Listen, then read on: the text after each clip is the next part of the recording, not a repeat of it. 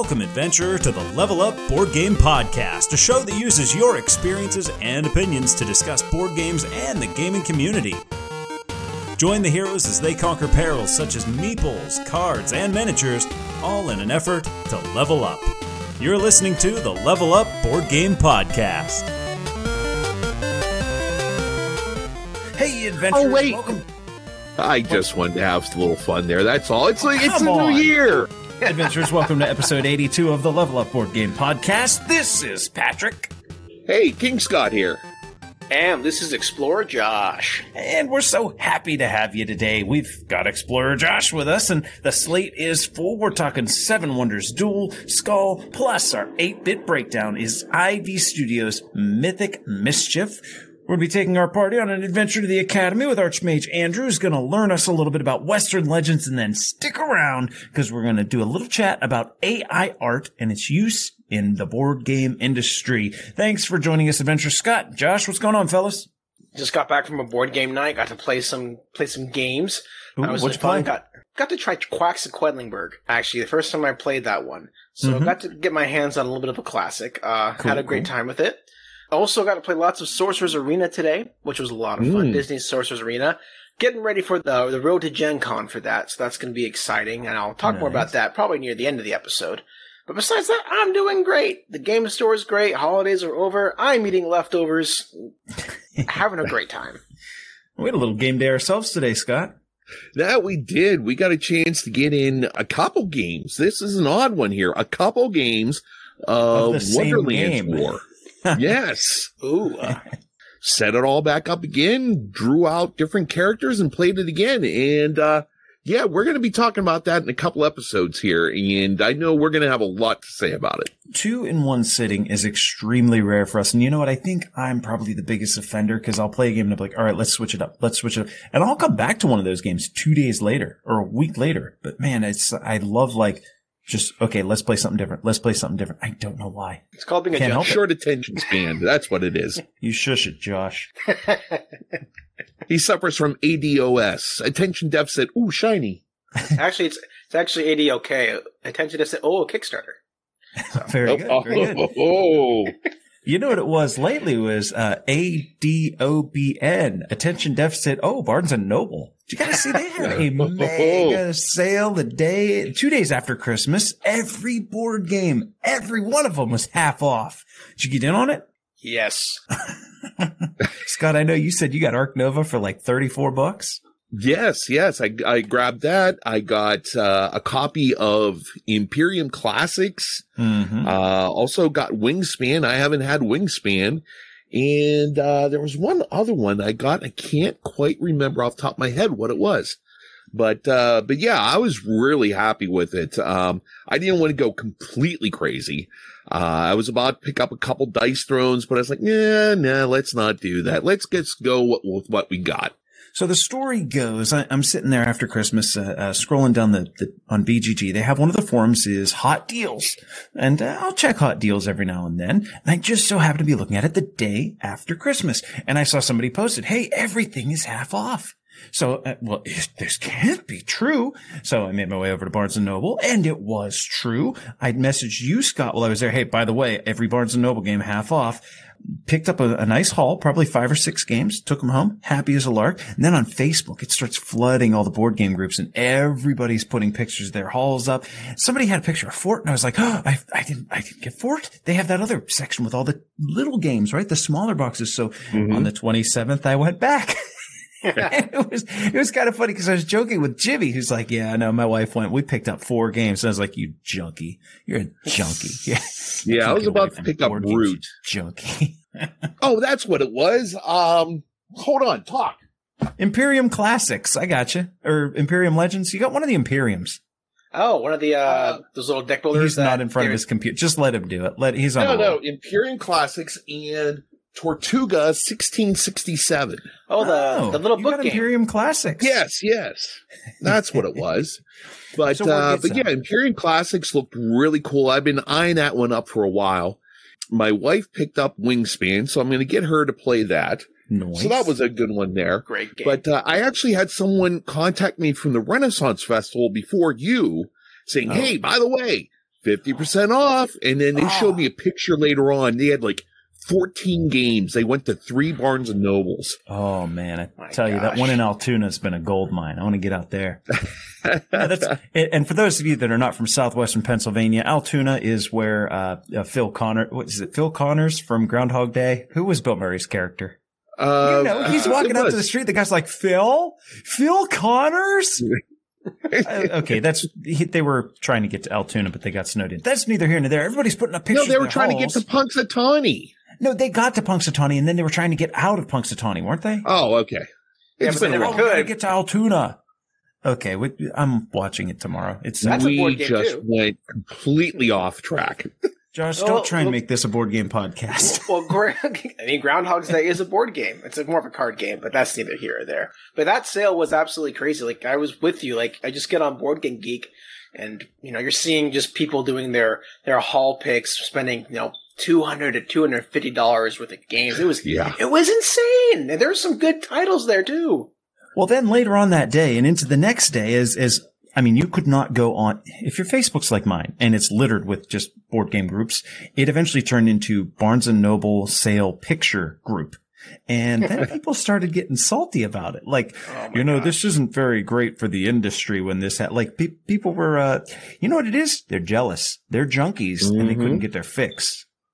It it's it's man, I have never seen people in the hobby yuck people's yum more than board gamers. They are just so negative sometimes. Like you see those people who don't get to buy a lot of board games all year because board games are pretty expensive.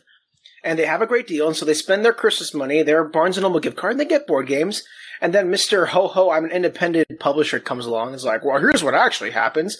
Later on, I'm seeing people who I know own their own companies who are f- friends of mine who are in the industry with these publishers, and they say, hey, our games are on sale, go buy them.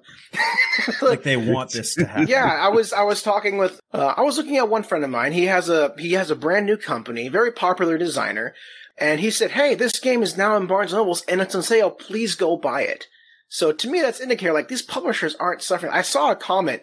I wouldn't be surprised if these companies go out in go out in business in the next two or three years. Like I'm pretty sure CGE, Capstone Games, you know, Restoration Games, Asmodee are not going anywhere in the next one to two years. I'm sorry. It, it was just people No. being being mean, being stinkers. I mean, if anything, you look at it, the Barnes and Noble probably had a big uptick in their sales in board games. Well, I hear What's they do that this gonna every say? year. Like they've always done it for hardback books, and this year they incorporated board games just to give it a try. That leads me to believe that they're going to do it again next year. So I opened a, Okay, a Patrick. Christmas club Uh. I, I had a comma there, but you just ran right through the comma. I didn't so- know there was a comma. I thought there was a period. no. What it was, was Barnes and Noble, they probably had a big uptick in sales, comma. Ah, So that would lead them to probably go out and purchase more games and even possibly expand on their board game area. So this is just making board games more accessible to more people that they might not know where uh, their local friendly game store is or anything, but they know Barnes Noble. So let's go there. Barnes and Noble had just upgraded their whole gaming area.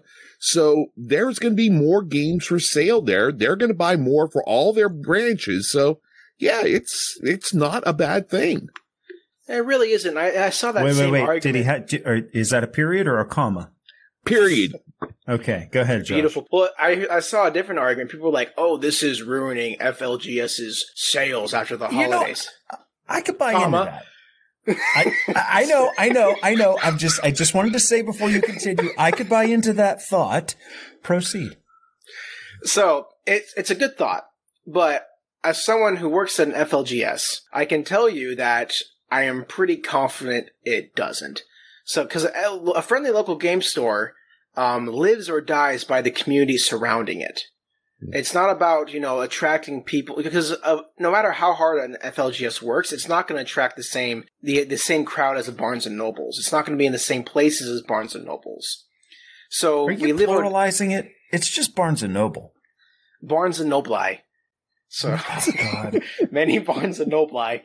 Um, and so, I mean, the people who are buying these games at Barnes and Noble, yeah, you'll get the hobbyists who are going straight to there. But all this, it's, it's not going to take away too much from the business of friendly local game stores because most of these people are selling out the gift, ca- like during the holiday season, it was like Oh, yeah. $20,000 worth of, ga- of gift cards for our store. It was a lot. To me, it's just like, it's taking away business maybe for two days. But the rest of the year, those people who would love games are coming to our store because Barnes and Nobles, you know, is not going to stock them. It's not plural. Barnes and Noble is not going to stock them.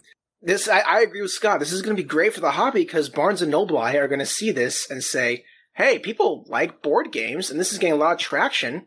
People are talking about the Barnes and Nobles now. Maybe we need to stock more games.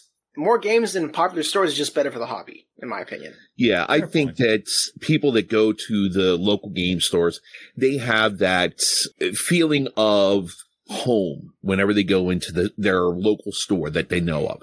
And they're there the other 11 months out of the year instead of just December.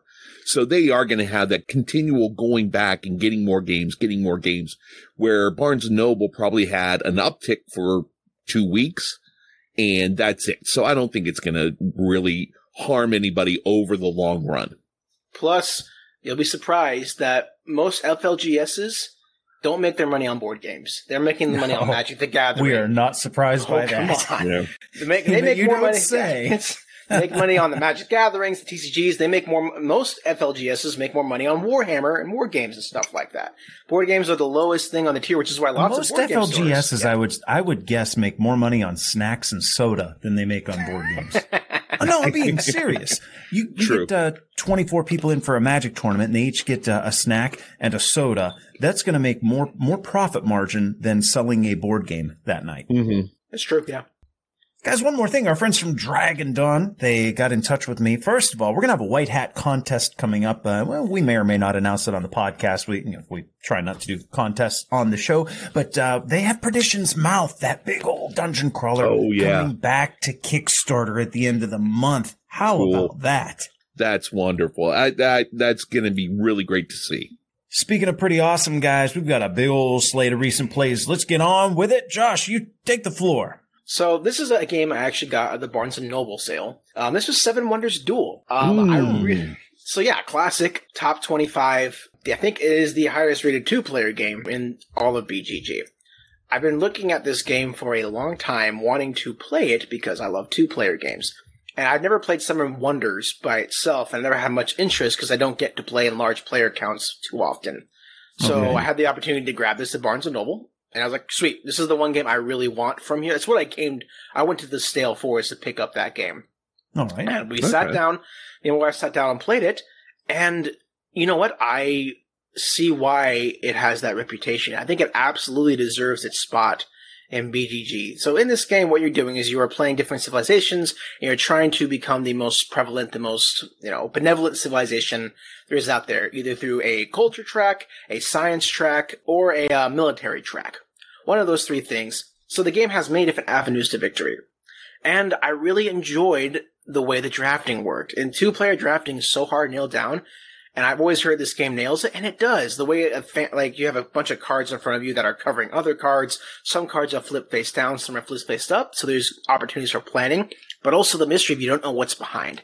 It made for a really intriguing decision space that I quite enjoyed.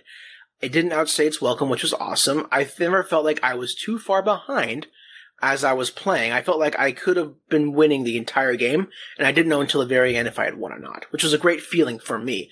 Kept me engaged the whole time.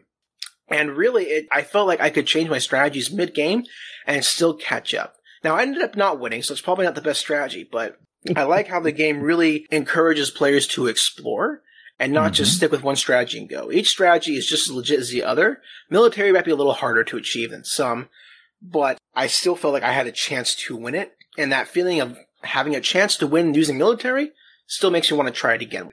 Um, but that was my feelings on Seven Wonders Duel. Yeah, the great thing with that is that you're saying about you try this way, you try this way. The game is short enough. It's easy to set it up again. Like, let's do this again. I want to try something a little bit different. And the other mark of this here is that my wife loves this. She doesn't like many games. She loves Seven Wonders Duel. Oh, yeah. I can hear it in the back. Oh yeah. Yeah, for those who didn't hear that. Seven Wonders Duel does a couple things very, very well. Uh, one of which, Josh, what you mentioned was the, you know, the card drafting, how you have, say, five cards to pick from. And behind these five, in between each, there's, say, four cards that are face down. And then after that, three cards that are face up. That's where, Josh, you were saying you can pre-plan. You can see what's going to be available in two rows from now. But a card isn't available until it's entirely uncovered. So the card, one row up that's on the far right, it is covered by two cards. So there's a, okay, I could take this card, but then my opponent has to take that one. And if they take that one, then I get this one. So you're constantly, there's like an interplay, like, oh, if I take this, then he has to take that, which will unlock this one for me. But in order to do that, I have to do this. There's a whole lot of that, that thinking ahead that I like. And I love that they do it all in uh, what we'll call a closed system. You're not going to have new cards introduced uh, from one game to the next. You're going to have the, the same cards, be them in various positions but a closed system so you can get better at the game. I know that this card is in there and I know that I can target it. And if I can hit that card with this card, then that's going to give me a good push in, in science, for example. I like when games let you get better at as you become more familiar with what to expect. Absolutely. And Seven Wonders Duels, absolutely home run of a game. Amen to everything you guys said. Well, Imagine yourself on the last waning hours of 2022. Mm-hmm. You're sitting there and somehow you got relegated to entertaining the younger people that are at this New Year's Eve party. You love Welcome it. to my life. I always get stuck with entertaining the younger people at parties. So what I did was I pulled out a game for the four of us that plays up to six people, and that game is Skull. Now, Skull came out in 2011, so it's kind of a uh, level back, but Ooh, still, like it's it. a great game. Skull is a bluffing game, if you will. This is another one that doesn't overstay its welcome because you need to get two points to win. That's it. Okay. How do you play? So what you do is you have basically uh, coasters with absolutely gorgeous artwork on them of different flowers and those sugar skulls from Deo de, de los Muertes.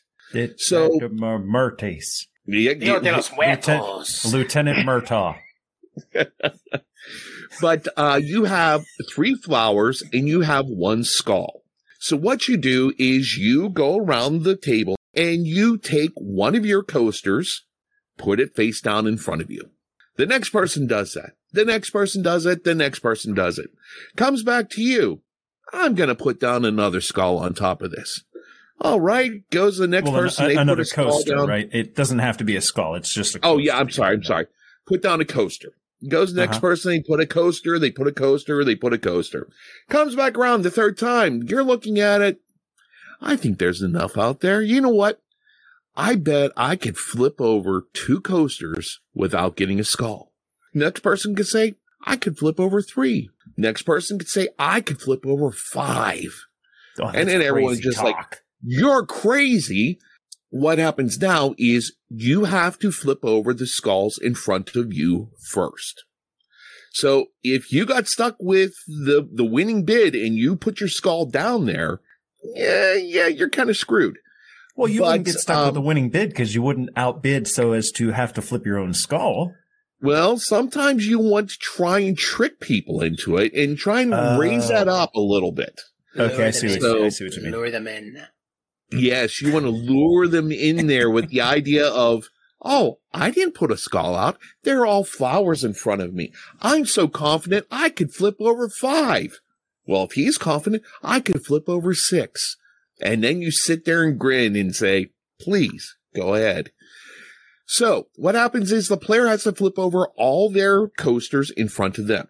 The whole idea is you want to get all the flowers, no skulls as you're going along here, you flip over yours in front of you, and then you pick out coasters from the other players and flip those over until you flip over the number you said you could flip. If you receive one of the skulls and you flip over one of their skulls, what happens then is they take one of your coasters away from you. You don't know what it is. So you take a look at it again and you see, oh, I have my skull left in two roses now. So you only have three coasters that you can play with. So your amount of playing shrinks and it gets a little bit tighter, little bit tighter. So if people can figure out that you are stuck with fewer things and the skulls, they're going to try and lure you into flipping over your coasters so you get out of the game before everyone else. The best part of this is trash talking around the table. So imagine me, an adult, in quotes. That's hard to do. With the younger people, talking them into flipping the cards and just being an absolute shark and trying to make them make really bad decisions. It was wonderful. It was a great New Year's Eve. You're a bad influence. But, um, but yeah, Skull is a great little game. You can play this at a bar, at a coffee shop. I actually made up a homemade version of it and took it to the Renaissance Festival. And I would say, excuse me, would you like to play a game of uh, strategy and wit? Would you like to play a game of Skull? And it just drew them in there and we'd sit there and play that. And it was on little wooden discs. So everything looked like it was period. Great little game. Beautiful artwork on every single component in this game. And you can find it relatively inexpensively. So I think it's like mm-hmm. around 20 bucks or so on Amazon. It's a solid game. It shouldn't be as fun as it is. You hear the description, you're like, uh, that sounds dumb. Yeah, that sounds dumb. Like a one trick pony. But it's surprisingly like, it's one that's easy to come back to because it's so quick. It's so silly, kind of like an icebreaker of a game. You know what? Yes. My go-to, my go-to like quick game is No Thanks. Uh, mm-hmm. Play that to like 150. I think I've played it at every single meetup that we've had. I do enjoy me some No Thanks, but it can go a little bit longer and it's a little bit more thinky. If I'm just playing with like non-gamers, casuals, or even gamers, but especially whenever I have people that I'm not so sure, uh, man, it's a winner. Yeah, Skull falls into that category of for me, games that maybe I particularly don't enjoy, but I would still buy and own because I know lots of people would enjoy it. I played actually Skull last week, surprisingly oh. enough. And you know, it's not my jam. I'm I'm really bad at those bluffing games type stuff, so it's not particularly my thing. But really, Scott, oh, yeah. Wait, were you one of the youngsters that Scott was entertaining playing last week? Mr. Scott said I could lie and it's okay. yeah, but um, it's not particularly um, my thing. But you're saying like it's a one trick pony. What makes the game fun for me is that playing that trick on multiple different people over and over yeah. again. Yep. So and watching them react because people have a very visceral reaction sometimes when they flip over on that. They have they bet five, they got four done, and so they see they go to my coaster, which I know for a fact is a skull. I'm holding a straight face, trying to go little little gremlin laugh, and they flip it over and they freak out because they just lost, and I just you know are just in my like head, I'm just like partying like I got you. Yeah, so Skull is definitely a, a great one uh, for non gamers. And if you have a bunch of people that are together, like this plays up to six, so people circle around you watching, wondering what, what's going on. And it's easy to get people into play and everything afterwards. It doesn't overstay its welcome. It's very, very simple to learn. Great little game. So that's Skull. Now, Patrick, I know you had to get something and you're constantly playing something. So what did you play? So it turns out, uh, uh, Nikki, who I think I've kind of explained this pretty thoroughly on the show, she has arguably the best board game collection in the tri-state area. And she's also very generous with games, lending them to close friends as they wish, so long as they teach them to her upon returning the game, right? Pretty sweet right. deal. Well, yeah, it yeah. was New Year's Eve. Scott, you were entertaining the youngins, and uh, I know you didn't make it out. You were invited, but I, I went uh, to a little party in Nikki's basement. You know what? I wonder why it always. thought. Let me try that again. Nikki's basement. Okay, wait. What? What if we? The basement of Nikki, downstairs no. at Nikki's house. Nikki's basement. Wow. Nikki's basement.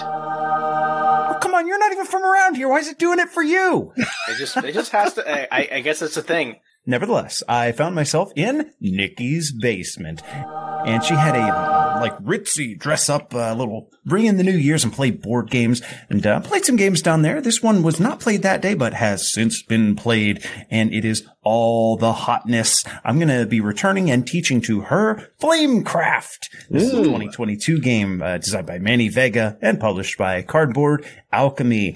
Thematically, the players are flame keepers who are like folks that can communicate with these charming artisan dragons who I've only ever heard of like artisan bread, but apparently it's a not just a bread type. Uh, Hmm. It's a bustling All right. business. It's a bustling business artisan stuff. Okay, so you don't play as Bread. Uh, there are charming artisan dragons who are apparently not as destructive as their more commonly known cousins. Oh, oh uh, fun fact, I almost forgot. Fun fact about dragons? Dragons are not real. Which coincidentally, I have to point that out as a fun fact because my daughter's in the back seat of the car. She's like, Dad, when did dragons go extinct? and I'm like, oh, my daughter's a smart girl. It's when you start playing Dragonheart for her and give her a great education. So the board game. This is a kind of worker placement, kind of engine building, definitely resource gathering game. Let's start with the board. It's long and skinny. Insert joke here. Kind of like Ark Nova. And it represents the town in which these artisan shops are running. Game starts with six shops around the board with several empty slots where new shops are going to be opened when the current ones get filled with dragons.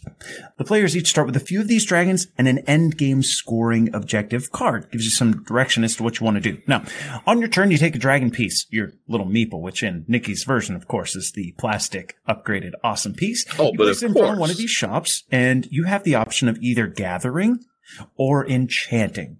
Gather means you're going to get the resources shown on the shop, maybe add a dragon card from your hand, thus making it more plentiful in resources for future visits, not just for you, but everyone else. Enchanting means you're going to trade in some of your resources to buy an enchantment card, score some points, and put that card above the shop. Pretty easy. You got a market of five enchantments on the board. You can pay the cost listed on the item. You score the points on the card, slide it under that shop, and uh, you guessed it, more production for you or anyone else who visits that shop moving forward.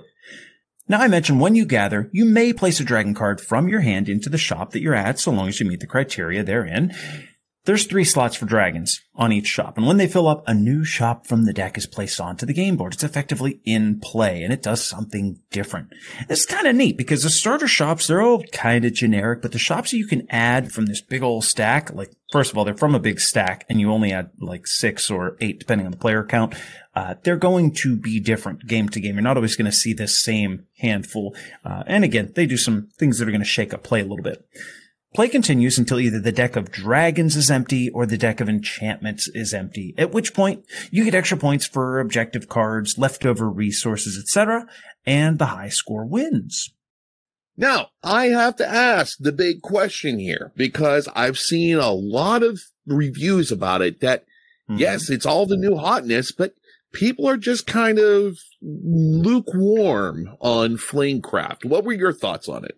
You got some lukewarm, dude. Everything I'm seeing is gaga. Scott, I posted. Uh, okay, so spoiler for what next episode or maybe the one after that. We're going to do some talk about some of the best games in 2022, as it was a phenomenal year. And uh, you know, I put that post up on the Facebook. Hey guys, what are some of the best? And we had a lot of responses saying my favorite, the best, was Flamecraft. And I was like, oh wow, really? Maybe that's uh, maybe this is a new. Okay, this is going to be a first impression thought. I really haven't made up my mind, but let's go over what I like and then some things that I might be a little bit worried about. So what I like. This is going to be a theme for anyone and everyone who goes anywhere near the game. It is unbelievably charming. The art is phenomenal. Uh, artist was Sandara Tang. Let's throw that out there. Uh, it kind of reminds me of, I got Sarah from the Barnes and Nobles uh, a few years back. I got her a book called Too Hot to Hug, and it's about a dragon who's nice and warm, but he, as he grows older, he gets warmer and warmer until they can't stand him. But he was afraid of water. And it, why am I teaching the book? The art. I'm not going to summarize the book. Holy cow! That's No, no, no, no. Okay, like- now I have to. co- That's like Puff Now the I have to Dragon conclude the story. Oh my gosh! He eventually falls into a river and it cools him off. Like it, it makes the river not so cold. And it also cools him off, so he's able to come back and live with the people again.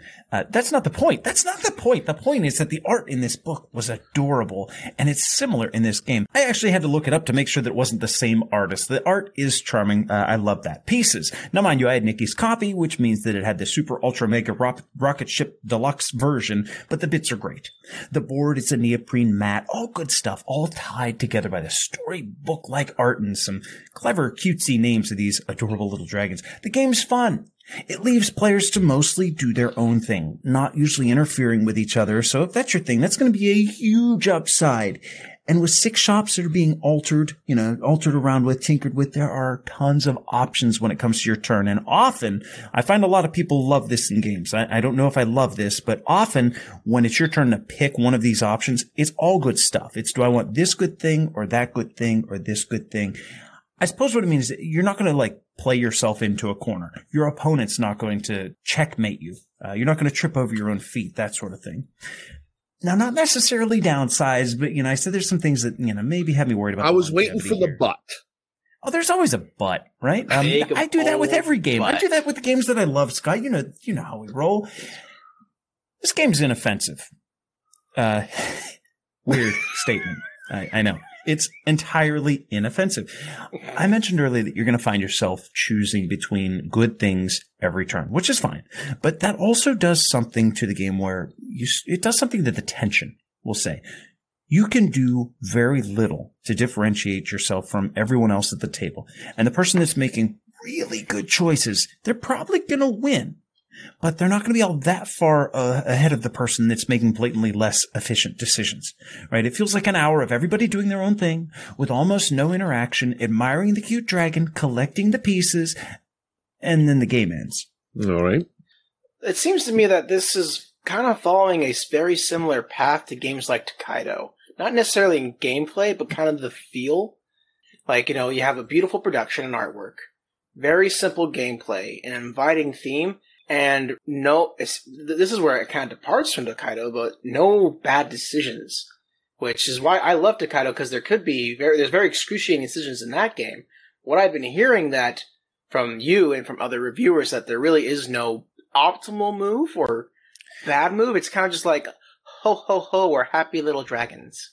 There, yeah, there's always going to be a better move and a worse move. You know, if you're looking, your shops might say this one gives you four meat, this one gives you five meat, this one gives you, you know, uh, four bread, right? So you're always going to be picking between good things. And I guess if you like took your time and like did the, the Venn diagram in your head, you could deduce which one is the best. But the point is that they're all they're all reasonable. Um, so therefore, I think that makes it lack that tension. And when you lose the tension, I think you lose the memorable moments. Mm. We've all been caught with that guy that insists on telling you about that one time when I was playing Cosmic Encounter, right? You know, and it's like, okay, I, I zoned out, dude. I'm not actually listening, but he has that memory, right? I'm not talking about what a great group of friends that we played games with kind of memories. I'm not talking about memories of the food that people brought to the game day or the camaraderie. I'm talking about moments that are created on account of the game that's being played in that moment on the table that sticks with us. And maybe my hold up with Flamecraft and probably the reason that I'm not like super antsy to get back to the table is I don't think it's ever going to produce that moment. It's an entirely inoffensive game. There's never going to be that stand up moment where, you know, or, or the laugh out loud or the point the finger, the backstab, nothing that's going to ever stick out. It's a delight when you're playing and I like it. I'll play it again. I just don't know that uh, for me it was like, wow, game of the year. Uh, let's be clear. I'm not trying to crap on the game. Uh, I'll say it again. I think a lot of folks will love it, and I really enjoyed it, though it did feel kind of run of the mill. So what you're saying is that this game is completely devoid of damn it moments.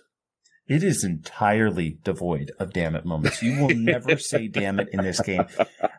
You know what? I hate dragons to say don't swear.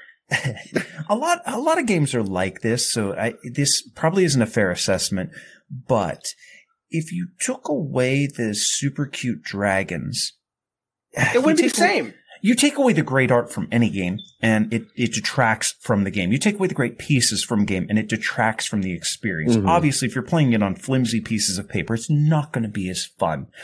But whenever you take away the veneer and you look strictly at what mechanically is happening in the game, uh, veneer. Why did you repeat veneer?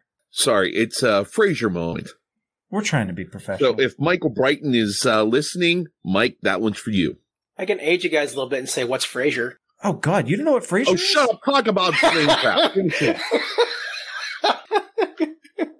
I, I just never seen. Uh, Josh, thanks for coming on. We'll talk to you soon. anyway, that's sort of a first impression look at Flamecraft. I liked it. I don't think it's going to hit game of the year, uh, but it is a delightful game and the art is out of this world. Well, very cool. I'm, I'm glad you enjoyed it. Yeah, I'm not sure if I'm going to be rushing out to play it, but glad we heard about it though. So that's an awesome part there. Thank you. Oh my, My God, boy. they're hanging out with the angels. You can't both do a thing. I'll let, I'll let Scott do it. Sorry. No, it's ruined now. It's ruined. Let's just get right to it. Top 100. You ready, guys? yeah. I'll be quiet. Let's talk prime movers. Sleeping Gods is up four spots to number 70. Falling Stars, the seventh continent, down three to 79. That's strange. Well, first, they got the new uh, seventh Citadel coming out. So while I would say that might be a factor, you know, I don't think Gloomhaven's going to go down because Frosthaven came out. Brass Birmingham barely budged when, uh, uh, Right. I'm sorry, Brass, what, Lancashire, barely budged when- Lancashire, when, yeah. Birmingham came out. Um, you know, Seventh Continent was kind of early in the uh, Discover Things modular uh, uh, board with cards, you know, storytelling kind of game. Maybe it's just showing age a little bit. I don't know. Top 100 debuts, we've got Obsession cracking the top 100 at number 99. New highest peaks, Dune Imperium. Did not expect to see that here again. Number 12. Dune Imperium is on the cusp of being a top 10 all time board game. I played with all the expansions the other day. It speeds it up remarkably, but I don't know. Like there's still something about that base game that's still so good. So you got the expansion play in and you opted today to talk about Skull. So what else is new here, Patrick? wow. Eclipse, Second Dawn for the Galaxy up to number 23. The crew, Mission Deep Sea, uh, number 39. That's its highest. Cascadia has cracked the top 50, currently sitting at number 50. Great Western Trail, number 53. That's a second edition, we should clarify. Kanban EVs at 68. Sleeping Gods, as we said, is at 70. Cthulhu Death May Die, slow climbing up to 88. And Obsession, as we mentioned, up to number 99. Happy birthdays, and we have got a bunch of them. Raiders of the North Sea and Root, four years apiece. Five years apiece for Gaia Project, Pandemic Legacy Season 2. Six years, original Great Western Trail. Seven years, Orleans. Then we go up to nine years, Caverna, the Cave Farmers. Ten years for Tzolk'in and War of the Ring Second Edition. And finally, Brass Lancashire, 15 years. Woo! Nice, nice. Well, at least we got a nicer version of brass now. So That's, that's a good point. Do you ever get those Mhm. iron clays? You ever see the iron clays that Roxley puts out? yes, I'm sorry. I just had me drinking a glass of water there. yes, uh, those things really do a great job. Just really making the game that much better. Just the sound of them, everything like that. Wonderful, wonderful upgrade to that game. So some board game ASMR. Just king, ch, ch, ch. The iron clays are now going to go together. Ch, ch. You don't know what ASMR is? You didn't know what Frasier is. Let's get on with the review. Designed by Max Anderson, Zach Dixon, and Austin Harrison, released in 2022 by IV Studios, Mythic Mischief puts you in control of a high school faction in the school library, trying to avoid the Tome Keeper and find ways to get your opponent's team caught. Get an opponent figure caught to score a point, and the first team to score 10 points wins the game. So at the start of play, each player gets a faction, which includes three miniatures, and a player board with abilities that are specific to your faction. You'll flip over a before lunch card, which shows where players place little tomes of their color on the board, obstacles, and walls. Players then place each of their three figures into the 5x5 library, and the Tome Keeper figure is placed in the center, then you're ready to play. So first and foremost, that before lunch card with the setup, it shows the pattern that the Tome Keeper is going to follow on its turn. So you finish a turn, and the Tome Keeper gets to move towards its next checkpoint, ideally with an opponent figure in the way to score you a point. And I should point out that if a piece is captured, it basically respawns on the following turn. So what do you get to do on the turn? Well, you'll have some number of actions determined by your player board, and this can be manipulated throughout play if you collect your tomes that are scattered throughout the library. So the amount of times you can do any given action is truly dependent on your faction and what you choose to do with those tomes. So what are we doing? You can spend movement points to move. You can spend points to move walls within the library, effectively rerouting the Tome Keeper. You can make the Tome Keeper move extra spaces along its path, or finally, every faction has a method by which it's able to move opponent pieces. So you use up your action, then the Tome Keeper moves towards its next checkpoint. Then your opponent gets to go. After the Tome Keeper's reached all three checkpoints on the before lunch card, then you flip the after lunch card, which provides three new checkpoints. When the Tome Keeper's reached its final checkpoint on the after lunch card, the game ends, and the high score is the winner. Remember though, you score points when your opponent's piece is captured, and if anyone scores 10 before the end of the game, then they win instantly. Now, there's a little bit more to the game, namely that each faction board has stats and abilities that are all different. Plus, each faction has their own before lunch special move and after lunch special move. Plus, there's a ton of cards in that deck for before lunch and after lunch setups, so the game has a ton of variables, ensuring that no two plays are ever the same. So now that you have the gist of the game, we can't wait to tell you how we felt about Mythic Mischief. Within the hallowed halls of Mythic Manor is a repository of tomes. While not off limits per se, these tomes have been deemed either too valuable or too dangerous to be handled without supervision from a teacher. Recently, students have been circumnavigating such restrictions, so a new teacher has been put in charge of the tomes. The students not so lovingly refer to this teacher as the Tome Keeper. The seriousness with which which the Tome Keeper executes their duties has led to a new competition among the students. Who can hide in the repository of tomes without getting caught? It's the perfect chance for the students of Mythic Manor to finally prove once and for all who is best in class. Let the games begin.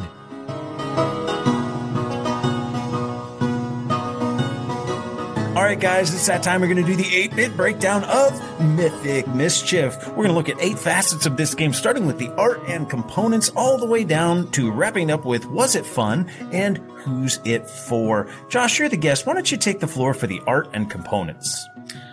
IV Studio knocks it out of the park each time with their games. I believe they are a, graphics and kind of presentation forward company publisher, in my opinion. And mm-hmm. Mythic Mischief is no exception. It is a quality, quality product. The art is very charming, very cartoony. Reminiscent. It kind of reminds me of modern day Cartoon Network type artworks, So Steven Universe, we over what's it called, Craig of the Creek type stuff. Mm, these little yes. shows, it really brings out kind of a wacky, comical style, which is very reminiscent of the game. And the components go along with that. They have miniatures, very well done miniatures that really Very. bring out the characteristics and kind of the quirkiness of the different factions or I guess clubs. Got exactly what the game calls it. Basically, the different factions you play in the game. Everything's really well put together. The insert that they have in there is very well done. It makes setup and teardown very easy. I really like the production, the art, and the components they put into this. Yeah, whenever I look at this, I felt that this would make a great Harry Potter adventure game. Uh, the magical sto- school, the different students, uh, uh, wait, wait, no. This would make an excellent Wednesday board game. Ooh. Because you have the witches, you have the zombies, you have all the different classes there, and it has a great look, and the minis are just begging to be painted. The thing that got me was you have, you're really kind of squeezed into what kind of game you are, so it felt like a less punishing version of Blood Bowl. Fair points. Fair points. I think. Now, what do you think? You know what? At this point, I think IV Studios basically shown that they don't make games that aren't completely deluxe. Uh, Josh, you started saying that IV Studios puts out a quality product, and I was like, oh my goodness, he's he's looking at my notes or something. Uh, there's not a lot of art in this one. Basically, just your characters on your player board, so it's hardly worth mentioning art either. I mean, you like it or you don't, and there's not much of it. Game comes with four factions, and there are various expansions or pledge levels. Like you get the Headmaster box, it's going to have several more expansions in there. Each team has those little like cube shaped uh, tome markers, three minis per team. Each player gets a player color, and while they're not like Rising Sun quality minis, they're way better than they needed to be. Uh, truth be told, this being an abstract game, you could play it with just like different color pawns. But having the little characters does help it out a bit. You've got those game, are they game trays inserts? They got really nice inserts in that box too. I do think they are game trays, yeah. Okay. You've got the Tome Keeper, uh, which if, again, with the Headkeeper pledge, you have two boards. So you can play a four player team game and they give you two Tome Keepers in there. He's a big chunky plastic piece. The wall sections are plastic walls. It makes it feel more like a library. I like that as far as uh, art and components go. It's not just a grid with some junk on it, but this is very much an abstract game. And whether or not folks would even care to give it a try, I mean, I don't know, but the production and the table presence are what's going to get you to sit down and maybe, oh, okay, you know what? I will learn about this. This does intrigue me. You know what I mean? Sometimes an abstract game, I look at them myself and I'm like, that is a grid with some glass beads or that is a grid with some chits. I don't know. This could have been that, but they found a way to make it more. Theme and immersion. What do we think, guys? Uh, uh, so we've got a theme here. We're running around a library. We're trying not to get caught by these tome keepers. You can shift walls. You have special abilities. You can manipulate the layout so as to force your opponent to get into the tome keeper's way. What do we think about the theme and the immersion of Mythic Mischief? I'm going to jump in here and I think that the theme is definitely there. You get to feel that you're in this magical library and the tome keeper is watching out for everything. I'll get in more of this later, but you do get the feeling of sneaking around the library. So I did definitely feel immersed whenever I played this game. Mm-hmm. I do have to agree. You were saying it is a purely an abstract game, and it really is, but I think the theme and the asymmetry that comes with some of the factions does elevate a little above there are some games where, like, I believe, especially abstract games, where when you add a theme onto it, it would take away from the experience. Like, if you look at mm. games like Shobu, Shobu, if it had a theme on it of like mirror, like I don't know, like mirroring universes or something, it wouldn't nearly be as good. I actually think that time you killed me kind of suffers a little bit from its theme, but this one, I really think the theme is, you know, raising it up and making it more accessible and more attractive yeah. to the players. And I do, there is, I do agree maybe not as immersive as a like a Tidal Blades or some other games I played, or maybe even like a Moonrakers, like from IV. But it does bring you in a little bit. It does, and you know, it's not trying to be as immersive as those. It's working with what it has. It is a grid-based abstract game, and they found a way to take your mind off of this is the grid to this is the library. Now, bit number three is the complexity. Let's keep going here with you, Patrick. What did you think about the complexity of the game? Uh, it's relatively simple. You got four basic things that you can do with your actions on your turn. Uh, there is a little bit of double checking exactly what your specific faction actions, faction action, faction action, faction action. Uh, there is a little bit of checking what your faction actions are on your turn. I kept on forgetting. Like every team's going to be able to move walls in different ways. You, you, know you can move walls, but it's like, okay, am I the, the ghost can put them on the opposite side or am I the witches that carry them with me, you know, etc. Uh, sometimes the iconography isn't quite as clear as I'd like, but that's not really complexity so much as like the graphic design, the layout or, or my dumb dumb brain sometimes. I suppose that's for downsides. We won't get into that here not a terribly complex game. It's just uh, allocating your actions per turn. How do you want to use them? What say you guys? It's not a complex game. It really isn't. I think that this game can be taught to any person who's played any amount of modern hobby games, really. I think if you have people who play Catan or Ticket to Ride, this is kind of a little bit, a little bit of a next step to them, but it's not difficult. Like, I read the rulebook once and I think I understood everything the game had to mm-hmm. offer. Yeah, I understood what it was. Yeah, it wasn't really like there. Like I think the biggest thing you said, like some of the graphic design had me going back to the rulebook and maybe some rules clarifications on some edge case stuff. Mm-hmm. But I mean, throughout, I, I taught the game to my wife in ten minutes after reading the rulebook for about thirty, and actually having understanding the game signal, looking at everything. So not really difficult at all to teach, and not really difficult at all to learn even though you have a plethora of the teams that you can play with powers and all this kind of stuff, it really fit into a light yet challenging kind of game here because yeah, with the abstractness of it, you really need to look at the bigger picture. But what's nice about it is the bigger picture is a small little board. So it's mm-hmm. nothing that's that big or that overwhelming. Great little game to play at a coffee shop and works out well. So you have a lot of decisions, but in a small area. So it's not the complex. You have to deal with the space that you are given. Bit number four is the rulebook and learning curve. Josh, you already started to talk about the rulebook. You went through it once and you were able to play? Yeah, I really was. It made sense how the game was laid out. Mm-hmm. I maybe it's because of the way I do rule books, which is a lot of you know just sitting down with, with the box and opening up as I go but I had a good grasp of how the game flowed with the rulebook. It wasn't anything amazing, but you know, as we talked about, I mean, rulebooks aren't going to be the, the game changer. Like, oh, this is great. The rulebook is does its job or it doesn't, and I think this one does its job.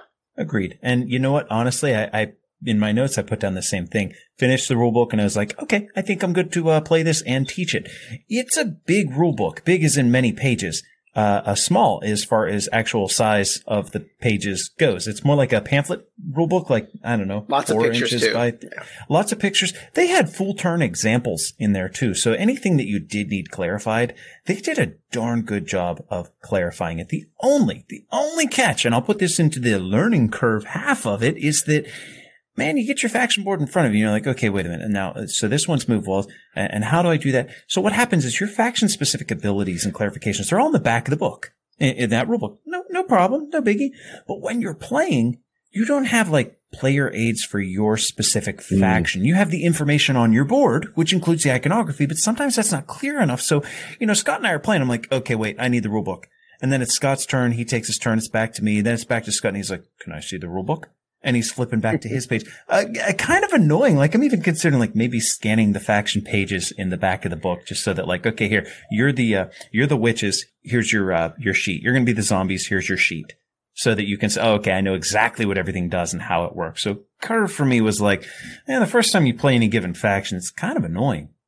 Yeah, and being on the side of the learning curve, yes, it was very easy to pick up. A lot of things here with the little cards where you set up the walls, where you set up the obstacles, things like that. But yeah, it was just something there where you had to go back and like, and, and that's one of those things I hate hearing whenever you're playing a game. Whenever you're playing, you're into it, and then someone says, "Can I see the rule book?" And then you think, "Oh, they're just trying to break the game now." or something like that. But it was just really just clarifying little things here. So kind of made the rule book with buckshot instead of like a fine tuned bullet. If you understand, mm-hmm. it's kind of like Oh, yeah. just threw all the stuff out there instead of just really narrowing down their scope of everything. All right, guys, let's get on with bit number five. The meat. Where is the meat of the game? Josh. The meat of this game comes from the manipulation of the bookshelves. I really do think it's about manipulating the bookshelves and the positions of the other faction you're facing on the board in order for them to get caught by the Tome Keeper. So really, it all, I mean, you could say like, oh, it's, I, I mean, you could definitely make the argument like it's about manipulating your action cubes, all your action selection dice and stuff like that. But I believe all that feeds into changing the bookshelves, moving them around, shifting them around until you're able to get the bookkeeper on the path you want him to, the tome keeper, on the path you want him to, so he runs into the other faction, giving you victory points. So really everything feeds down to how can I move other players' pieces and how can I move the bookshelves to get these points in order for me to win the game. Josh, you ignorant slut. Uh, you are wrong. I deserve it. I was thinking the same I- thing. I thought I he inter- was wrong. I interrupted you. Uh, when, when No, no, no. I do, th- I, I do look at that and I see what you're saying. Uh, but I actually did go with the route of the action cubes because that was the whole idea there of whenever you're manipulating those, that would give you the ability. But yeah, I do completely agree with you and understand whenever you say that that manipulates moving of the walls and making that maze a little bit tougher there for the your opponents in my mind, it was the manipulation of the of the cubes, increasing your movement or or different things like that. That was the biggest thing there with that. I think you're both right. Everybody wins. I think you're both Woo! Uh, Scott, I went with the action to the actions as well, especially whenever you collect a tome and you get to increase one of your stats. But uh, I think Josh is just looking at the next level. He's taking the action portion. I don't want to say for granted. He's like, well, yeah, obviously you do things there, but to what end? Manipulating the library. And I think we're looking at it one step before that saying, oh, well, if you want to be able to manipulate the library, well, first you've got to be able to increase the right stats and choose. So it may be a, a maybe this is a, a double burger twice. Yeah, he has the bird's eye view of it. We have the worm's eye view of it. So Fair it's same but different, really. Do worms have eyes? no, That's a legit question. I, I'm not doing a bit here. I don't No, know. no, no, no. I don't do. think they do. the Okay. worms. Have, Yeah. if I But it's eyes, In horrifying. artwork, that's kind of a thing there in comics, the worm's eye view or whatever, looking up at everything. Can, can you imagine getting a worm? You know, like it rains and the worms like come out onto the driveway. You know those little like sticky googly eyes You know, that like for kids Yeah. crafts and shit. I, I would have to say, Tremors would be ten times more terrifying if the Tremors had With eyes. googly eyes. I mean, I love Tremors, but holy cow, that would be horrifying. Ah, they're graboids. They're graboids. All right, boys, let's talk replayability and variability of Mythic Mischief. We've got a bunch of variables here. What with the setup, the Tome Keeper's path being dependent on those cards, more so the various teams that you can play. That That's an obvious one. You know, the zombies, the ghosts, that's going to change things up a good bit. But make no mistake, I thought, aside from the special move that each team has, the variability is in how you do the same things. Like, it's not like one team can move walls while the other one can drastically alter the direction of the t- no the, every team can move walls. It just does it slightly different. Everybody can move opponent figures. They all just do them slightly differently. It strikes me as a game that you could play with your significant other over and over. Your gaming buddy over and over and yet I can see where you might not feel that changing your team is going to make enough of a difference to shake that core arc of play, which is avoid the Tome Keeper while trying to manipulate your opponent's position. What you guys think? Replayability, variability. I really do agree with what you said there. I don't know if there's that much with the variability. Sure, you have a number of different setups, place the characters in the walls, as well as the different abilities for each team. But the mm-hmm. replay- replayability is where I feel it shines because you could play with the zombies and unlock an idea whenever you're playing against the witches and think, oh, that would work out great with them. So then you play with the witches and, but then you figure out something that'll work out great for the vampires. So I want to go back and play with the vampires now and use that thing. So there's a lot of things that unlock ideas for other factions that play on the replayability of this game.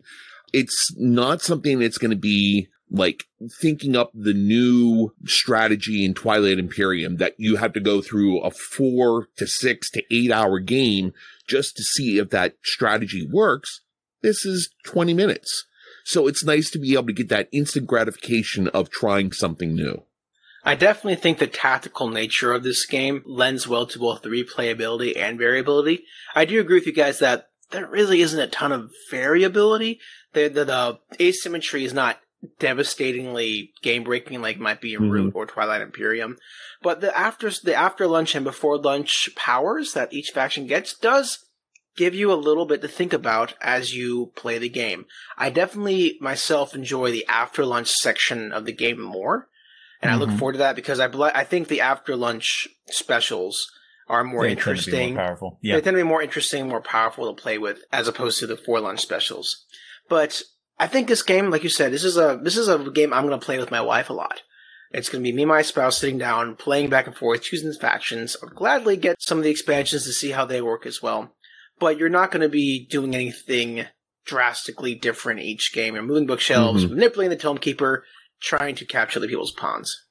Now we go to the one that's kind of uh, iffy here. We go to bit number seven, the downsides. The size of the board was the downside for me. Yes, I said I I like the footprint of this game. It's not huge. It doesn't take up a lot of real estate, but it's also where it lost me because it feels very claustrophobic. You have a small board you're playing on.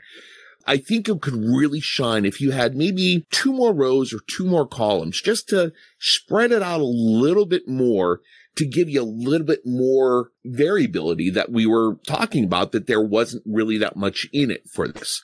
So I think just they had to make it small so that you would uh, end up in the tome keeper. Like if they added another row and grid, I worry that maybe it'd be too easy to avoid the tome keeper.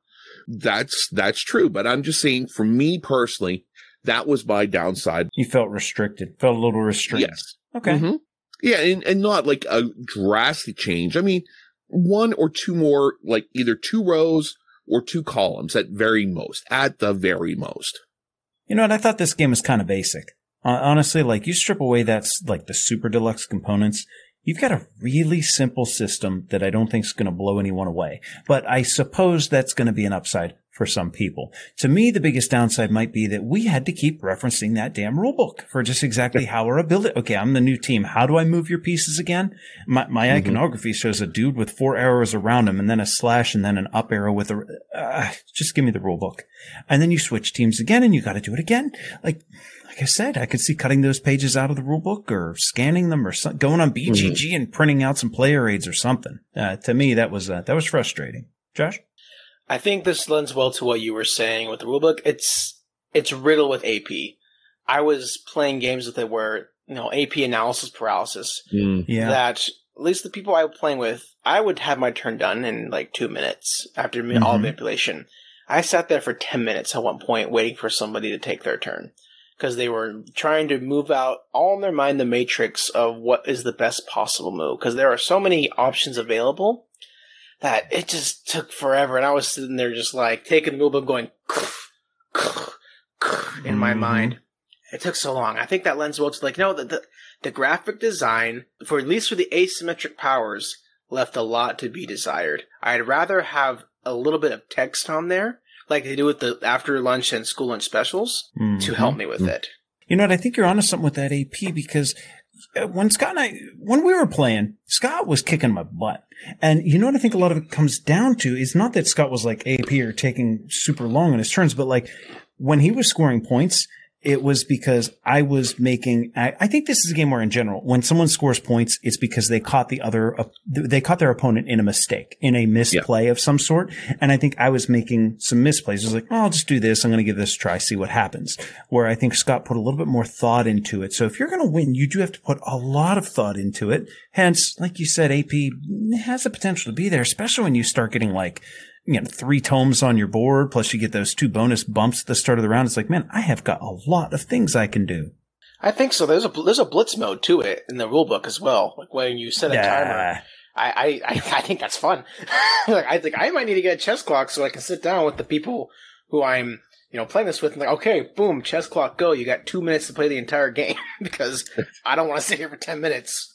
Well, you think that sounds like fun? Tell me, what are your thoughts? Bit number eight, Josh was Mythic Mischief fun? And who is it for? Mythic Mischief is very fun. I enjoyed it. I am a big fan of abstracts in general, though. Mm-hmm. And an abstract with theme, like we talked about previously, something like Boop, which also came out last year.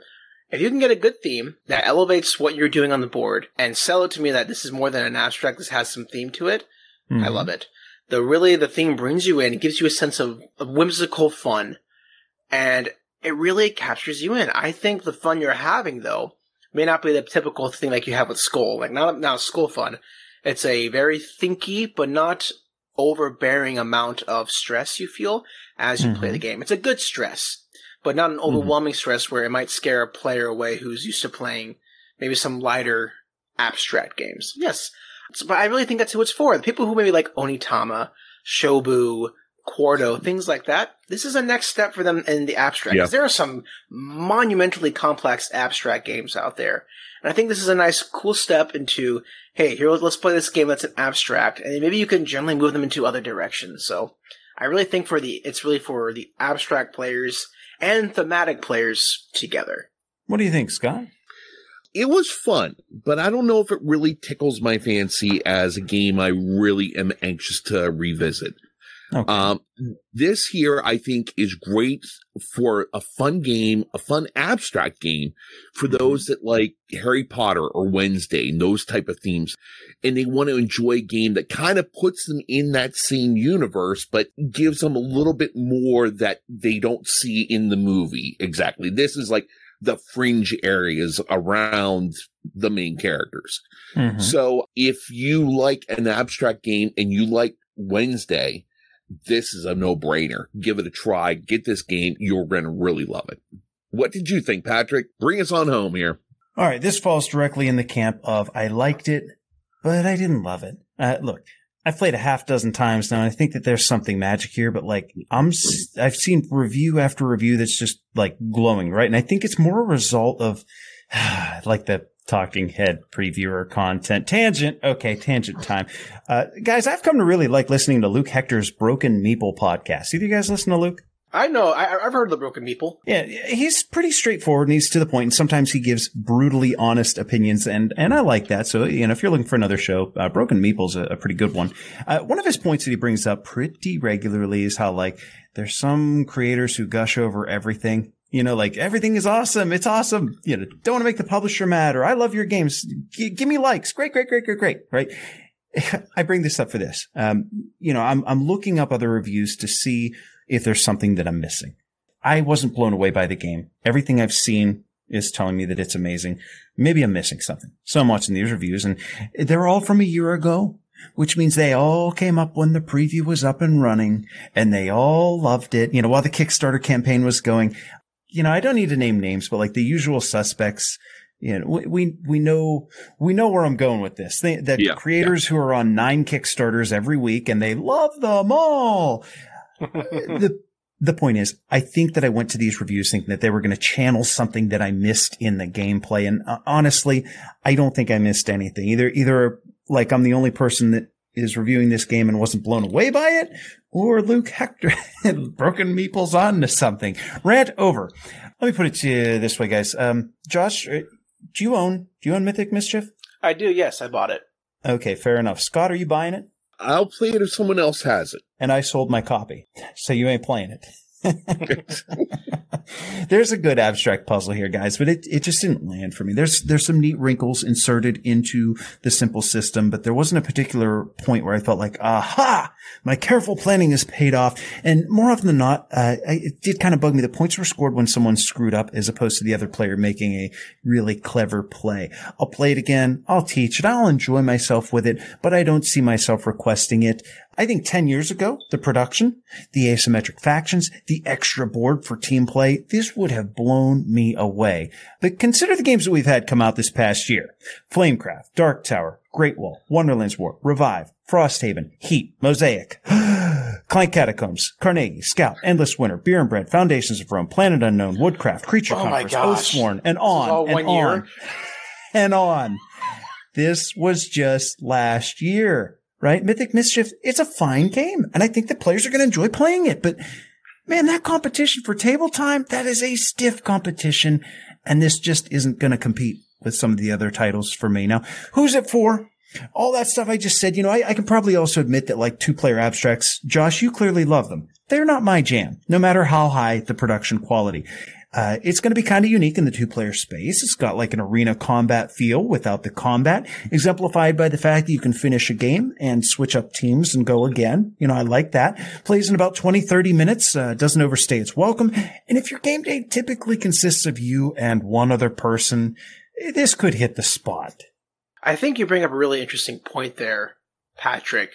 You going back to your point earlier in the episode about Flamecraft. If you take away the theme and you take away the quirkiness, of the production, and just use bits and pieces, is the game mm-hmm. as good as it is in a full production? And I, I think I tend to agree with you that it's probably, in, in the, we don't know about Flamecraft because I haven't played it, but in the case of Mythic Mischief, I think you're right. I think that the production. What did you just call this game? Mythic Mischief? Okay. It sounded like you said Mitcha Mitcha. Isn't that a Superman villain? Mitcha Mitcha? Yes, Mitcha Mitcha. he was cast aside and forgotten due to his cultural insensitivities. But Wow. You know I'm going to cut that. Oh, three white guys doing a podcast talking about cultural insensitivities. Oh, anyway, anyways, but yes, going back to it, I do think that if you strip everything away, like you do it, like you were talking about Flamecraft, is it as good as everyone's saying it is? I don't think so. Scott can't stop laughing about cultural insensitivities. All right. Let's get it together. Let's get it together. Uh, You're right, Josh. And, and to be fair, you do that with any game. It's going to take something away, but for some games, it's profound. It knocks it down. Some games, it knocks it down a peg. Uh, some games, it knocks it down several. And I, I thought that maybe this one did that for me. Adventures, before we cut to the level back, I do want to point out Mythic Mischief was very generously provided to us by IV Studios. So if that factors into your assessment of our assessment, keep on assessing. Mitcha Mitcha.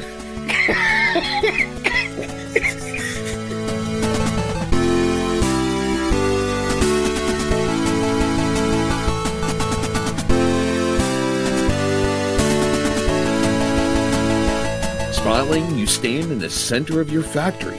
The sweet sounds of metal clattering and engines rattling are warming your entrepreneurial heart. Your goal is to build diversified scoring and production engines in order to outrival the other factory owners. One year ago today, we got a chance to play Corrosion and give it the 8 bit breakdown. So there's a lot of stuff going on in this game here. Lots Yes. of gears, lots of engineering, lots of great things going on. We really liked that whenever we played it the first time. Yeah, had We- the positive review a year ago. Yes, positive reviews. And actually, right now, I've been, like I said last episode, I've been redoing things here in my game room. And this has been put in the shelf right next to my Ah, table. So it it is. is coming out very, very soon to play this game again. I really enjoyed it with the moving of the room around to get like different powers each time that you play it, all the gears to use as money. There's a lot of great things in this game. It was a little bit tough to learn it to begin with, There's a lot of moving but parts. once you learn it, it really does shine. It's a great, great game. I really look forward to playing it again. You know, coincidentally, the first time that we played it was at PAX last year, and Yes. our blue-eyed friend here was a part of that play. Man, it was a, a bumpy road for the first couple rounds, and by the end of it, oh god, it felt like a well-oiled engine. Yeah. Yep. The script writes itself here. Um, it's neat though. I, we we started to really like it. Picked up a copy. Uh, got to play it a handful of times last year. Uh, made both of our top tens. Scott, you and I both put it in our top yes. ten for the of the what twenty six games that we reviewed. It was in the upper half for me, and uh, in Right. fact reached I think number ten. It was like five or six for you. It was it was Oh, it was up really there, yes, that yes. one. I love that the things that you do progress, like your your engine progressively will well it deteriorates. You have some upkeep to do. Josh, what do you think of it? Have you played it since uh, PAX last year? I have not. I liked it, and I agree with lots of the points you're saying, but there's something about it that keeps me from getting it. I, every t- this game is in the game store, um, my my game store that I work at, Mm-hmm. and every time I walk by it, I look at it it's like, you know, I should really pick that up. I should really buy that game. And then I walk away and I forget about it until I see it again and I think that Mhm. exact same thought. There's, which is sad. I don't know what it is about it. This is kind of something I can't explain, but I feel like this game came, made a, not even a very big splash and then went. Which Yeah. I don't, yeah. I don't know why. Like, it has everything that should make a great game. Great artwork. You know, really, really complex systems that you can really dig yourself into. It's not terribly expensive from what I remember, unless you upgrade it a lot. And Yeah. you know, it, it's it's really great if you're all about like you know, all the artwork is about women and you know that industry. It's for people Yes. for lots of people board gamers. That's really important to them. It should have been a huge hit, but for some reason, like when I'm suggesting games to people, like "Oh, I need a heavy game I want to dig myself into, I always forget about Corrosion, and I Mhm. don't know why. Because I sat down and more I thought about, like it's a really, I would say even a great game, but I don't know what it is about it that makes me forget it. You know, you're right. This game has zero buzz after like two months Mhm. after we played it and like it was getting the, you know, all the hotness and whatnot. As soon as it was out of the hotness, it went stone cold. We love it though. This here, I think, is definitely a game that profits from people seeing it being played. You look at the box, you don't get a lot of what's happening in that game. This is one that you have to have people out playing, people seeing how A connects to B, connects to C, how the bits can corrode and you have to constantly repair the machine as it's going. So it's something that really needs to have people out there playing it in order to get back into the hotness there. Quite possibly, it's just the theme and the gameplay just does not shine on the box. If I didn't see it out on the table, I don't know if I actually would have bought it. One year later, Scott, are we recommending Corrosion? I think so, yes. There's definitely a great game in there. It's just one of those things where with the number of games coming out, sometimes things get lost and it takes rearranging your game room in order you to find it and find that little gem there and bring it back out and play it again. Mm-hmm. I think I'd give this one a recommend too. Uh, the caveat being that like it is, we'll say an upper medium weight game, like that Yeah. 3.25, 3.5 range where like, And the time frame, it's an hour and a half to two hours. It, fits into a category that we tend to like.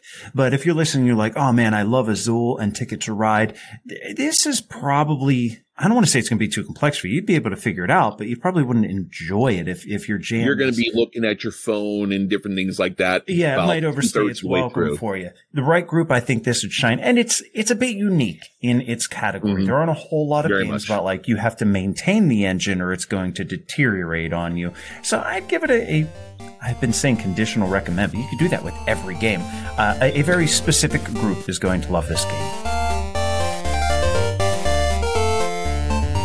Hi guys, my name is Andrew Davidson with AsPerMyAbility.com. During the 1840s, Americans viewed the Wild West as a land of unending opportunities. In 1845, editor John L. O'Sullivan surmised American insular expansionism with two horrible and ultimately tragic words manifest destiny. During this time, the territory currently known as Texas belongs to the Republic of Mexico. After two failed attempts to purchase the land from the Mexican president, increasingly generous offers made both by President Tyler, then President Polk, the land grew chaotic and violent. O'Sullivan's Manifest Destiny created the ideology that Americans possessed a God given right and duty to conquer and settle Western lands. Even though American President Tyler held anti war sentiments in the South, a pattern of cyclical violence led to the Texas Revolution. During the second half of the war, the Manifest Destiny movement reached a climax. Southern citizens, critical of the All Mexico movement, ran counter to the Southwestern instinct fueled by Manifest Destiny. The breaking point of American opinion occurred from February 23rd to March 6, 1836 at a little place called the Alamo. The events at the Alamo swayed American belief of an all inclusive landmass the Republic of Mexico previously issued. Originally built as a Spanish mission, time and constant changing of possessions left the Alamo disheveled and in disrepair. At the midpoint of the Texas Revolution, the mission, occupied by a combined total of 260 Texans and Tejanos, Hispanic residents who fought in the Chicano American militia, endured a bloody 13 day attack. The attack resulted in a bloodbath for those at the Alamo. The battle at the Alamo sparked a no tolerance sentiment within the American public. The American public sentiment cultivated an overwhelmingly hostile opinion of Mexico and began to favor and even support the once undesirable Texan filibusters. The events at the Alamo sparked unity among American opinion, thereby coining the term, Remember the Alamo. Growing up, one of my favorite Western films was 1993's Tombstone. Tombstone is about vengeance, the savagery that comes with lawlessness, the uncanny bond between beloved family and friends, disease, grief, and how revenge, no matter what the reason, comes at a cost. Set in 1880, the film's story loosely follows troubling events in Tombstone, Arizona. Wow, what an unfortunate name for a town. Seriously, what were people thinking? Well, the town is overrun with tombstones, so that's what we're going to call it. Surely the town's bleak name won't hurt population growth and tourism. Am I right? Bizarre. I guess it's no more bizarre than naming your food establishment Sickies or using the word sperm to name anything other than what it's meant for. Sorry, sperm whale. As a kid, I appreciated the tenuous relationship between Wyatt Earp and Doc Holliday. Earp, a lawman, and Holliday, a sick and dying career criminal, develop a unique bond of friendship, my first taste of an on screen bromance. Now, say what you want about Val Kilmer. However, his performance as Doc Holliday is absolutely astounding, and there will be no convincing me otherwise.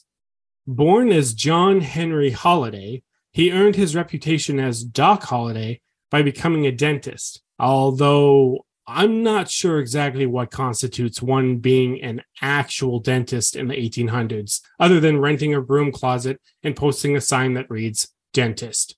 More notably, Holliday was a legendary gambler and gunfighter. Holliday suffered from deep alcoholism and addiction to laudanum, which is a strong mixture of opium powder and alcohol. Yum a dum dum, right? Holliday relocated to Tombstone, where he spent the final years of his life befriending the Earp family and becoming quite the moderately successful card player. He died at the age of 36. Wyatt Earp gained his reputation as deputy sheriff in Pima County. However, he gave up the life of the law, relocated his family to Tombstone, Arizona, and established a family business. Through a series of unfortunate events, he begrudgingly accepted the position of deputy town marshal of Tombstone. Wyatt Earp was no pushover and no joke. Historians refer to Earp as the Old West's deadliest gunman of his day. At 3 o'clock p.m. on October 26, 1881, a 30 second shootout occurred at the OK Corral located in Tombstone. Tensions had long been brewing between the aforementioned individuals and a group of infamous outlaws known as the Cowboys. Although brief, the gunfight at the OK Corral grew in the annals of history as symbolic. It represented how good hearted people, for the betterment of the town, refused to capitulate to the tyranny of criminal gangs. The gunfight inspired people to take a stand against violence and crime. It was like your local neighborhood watch, but with guns. Lots and lots of guns. A post World War II America saw a dramatic increase in romantic Western narratives. During the 1950s, Hollywood strongly embraced the romantic Western narrative and character tropes. In his book, History of the Western Movement, Frederick Merk writes Many Westerns benefited from and contributed to the romantic West of the time, which presented the Old West as a dangerous place filled with roaming gangs of savage Indians and ruthless Mexican gunslingers, but also one of white noble heroes with clear cut American values. Popular films such as The Gunfighter, 1950, Hondo, 1953, Shane, 1953, and Rio Bravo, 1959, centered on white male protagonists who face and overcome challenges based on their strict moral code. Actor John Wayne's popularity drove the American audience to the movies. Merk writes that Wayne's rugged masculinity combined with John Ford's riveting action sequences created movies that elevated the Western from B movie status to a classic popular Hollywood genre in its own right. In 1985, the anti Western or Western revisionism movement infiltrated American culture. The Western revisionism movement focused on a historical interpretation of the American West, a cruel and lawless place filled with rape, abuse, alcoholism, violence, poverty, disease, death, where immorality didn't fear to tread, and the line between good guys and bad guys blurred into non existence. Published in 2018 by Kolossal Games, Western Legends is a two to six player sandbox board game experience. Players work against each other by assuming the role of an iconic figure during the time of the West. Uh, Doc Holliday, Wyatt Earp, Johnny Ringo, Wild Bill Hickok, and Jesse James, just to name a few. The goal of Western Legends is to collect as many legendary points as possible. The beauty of the game is how the gameplay affords players a multitude of opportunities to gain LPs. As far as my knowledge, the term sandbox is lifted from the world of video games. According to Reddit user John Tiller, sandbox video games date back to 2012. These games lack in providing player instruction towards achieving a set of objectives. Rather, the game gives players the tools to craft their own style of gameplay preferences through an engaging theme and by encouraging player imagination. Western Legends is a sandbox experience where the game drops your chosen character onto the map and affords you the autonomy to decide, with a bit of imagination, how you want your character to behave. You can become a paid marshal and go after bandits or other wanted players. You can become a wanted criminal by robbing the bank or stealing cattle. You can experience encounters as you travel in between towns. You can upgrade your gear and mount at the general store. You can ride into town and play poker all night. You can go prospecting in the mines and get filthy rich. With the Ante Up expansion, you can hop a train and travel to an entirely different town on a different board. The point is that everything you choose to do in Western Legends yields LPs in some form or another. This sense of complete and total freedom is a breath of fresh air. Better yet, you're never completely committed to whatever you choose. If you start as a marshal for the extra cash, you can always rob a bank for even more.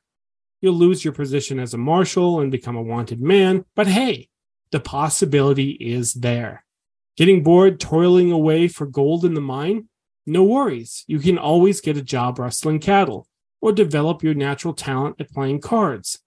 Western Legends is absolutely stellar at asking its players, okay, what do you feel like doing now? And no matter what your response is, your choice will offer a chance at gaining LPs. Even more to the point, outside of the whole sandbox experience, Western Legends stands on two sturdy legs of gameplay. What a player does on their turn, how they spend their money, how they manage their hand, gives players a bite sized chunk of strategy and provokes forward thinking. But the game experience never feels bogged down with complex rules, turn sequences, or bookkeeping. At the start of a player's turn, they choose to either gain 20 bucks, draw two cards, or gain 10 bucks and draw a card. That's it. You're off and running. And of course, there's always player interaction. Players can fight each other, rob each other, play poker against each other. The whole gosh darn experience provides a perfect balance of player autonomy and yet a tight enough board that encourages interaction and alliances. You may have a table of players running wild, wreaking havoc and causing chaos.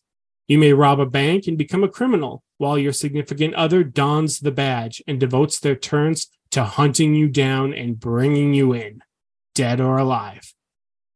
Win or lose, Western Legends is a fun and satisfying experience.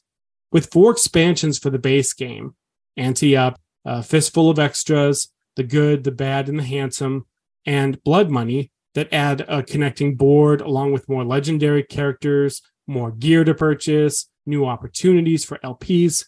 The game has plenty of opportunities for new, fresh, and engaging gameplay.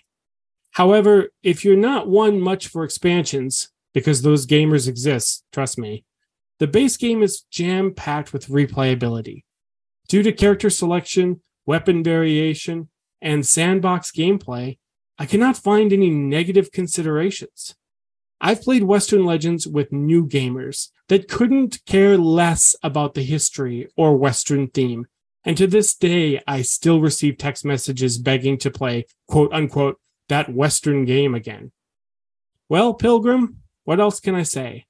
Rather than blather on and on and on, which comes easily to me when talking about such an exciting game, I'm taking a bit of Western advice. Doc Holliday once said, There is no normal life. There's just life. So get on with it, okay? My name is Andrew Davidson. I hope I have given you something to think about. The Cowboys are finished, you understand me? I see a red sash, I kill a man wearing it. So run, you cur. Uh, run! Tell all the other curs the law's coming! You tell them I'm coming! And hell's coming with me, you hear? Hell's coming with me! So this weekend, I'm doing a game day with Brennan and Mike out at Brennan's cabin. And one of okay. our go-tos that we haven't done in a long time is Western Legends. And having listened to Andrew, I think I think I'm Jones for it. I told Mike to bring Xia. Brennan wanted me to bring Eschaton. And we're going to have plenty of time for one or two more games. I might tell mm-hmm. you, you know what? Let's do Western Legends, guys. Yeah. Whenever I got a chance to play the, this with you and Mike, I didn't know exactly what to expect. It is so wide open. It was an interesting thing to experience. I always play good guys. I always do the good guys. I play bad. I was shooting everybody. and I was having a great time playing it. Yeah, Uh, a great yeah, time it's- shooting everything. Yeah. Uh, uh, oh, wow. But I'm on a watch list now. I'm glad Andrew talked about this and brought up some more info on this because, yeah, it's one of those games that's hard to really pigeonhole into a certain category. It is such a wide open sandbox for you to play in. Yeah, you hear Sandbox a lot whenever you think Western Legends. Sandbox in that Wild West theme. I know the base version of the game. You know, a lot of folks are like, oh, the prospecting's too good. You just get gold and you cash it in. You get a whole bunch of points for that. And then you sell your gold that you got whenever you cashed in the, the nuggets, right? That's what it was. Mm-hmm. Mining, mining is very profitable. And the natural way to respond to that is somebody's got to go and, and like steal from that guy, rob that guy. But then you end up like self-policing. Not every game group's going to do that. And I know that expansions have corrected that o- over time. Man, I got all the expansions. And you know, I, I was actually chatting with Andrew via text the other day and he's like, so I have all these expansions and I've gotten to try out a few. And I was like, Andrew, I'm no good for chat with you. I've got them all in the box. And for whatever reason, we always play base game. Maybe we'll bust out an expansion. I told Brendan we're going to need the big piece of plywood down on the table in Mhm. the cabin because we're going to take up a lot of space. But yeah, looking Oh, yeah. forward to it. Always a fan of getting Andrew's input on the show. Don't forget Yes. Adventures. That's aspermyability.com. Andrew's also doing the segments from this show, oftentimes in greater detail, sometimes with saucier language uh, on the As. Per My Ability podcast. So if you have a chance, give him a like, give him a listen, check out the website. He does written reviews as well. All kinds of fascinating stuff from Andrew. Thank you. Yep. Thanks, Andrew. Now we gotta get Josh, uh, see if he's out of the toilet so we can talk to Oh. AI art. There he is. Y'all better. I feel great. It's like a new man.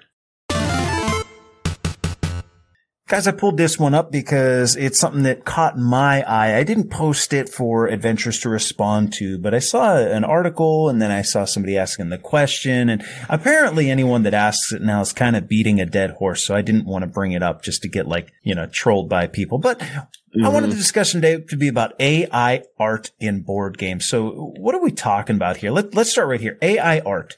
This is when you can feed a computer, an artificial intelligence, you can feed it a bunch of images and then you can tell the AI, like, I want you to create a piece of work, like a, an art image of a horse on a beach and it will produce it. We've all seen it. You scroll down, you know, social media and you see like, some of those clickbaity articles 20 times that AI art made terrifying imagery, right? So inevitably you go down the rabbit hole with it.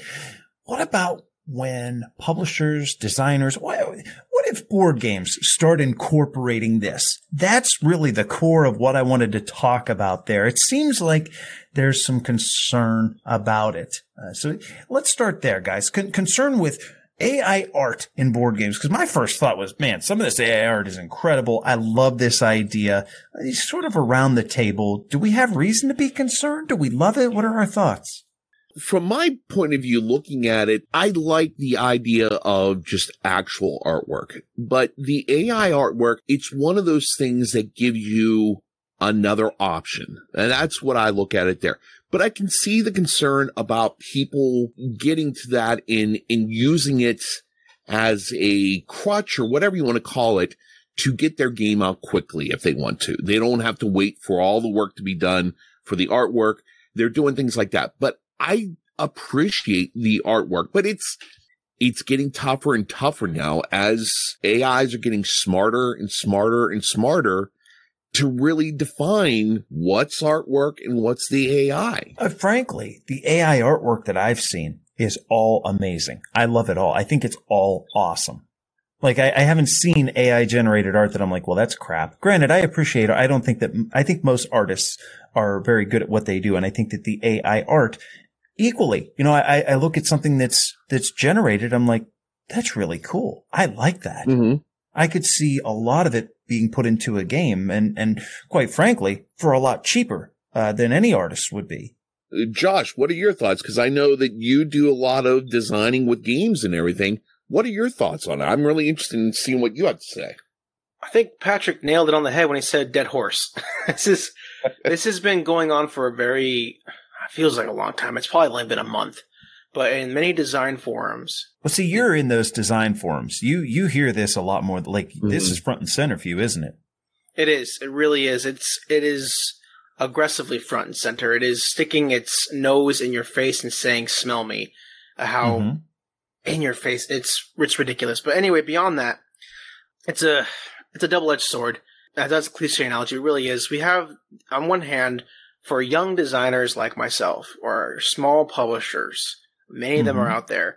This is a great resource.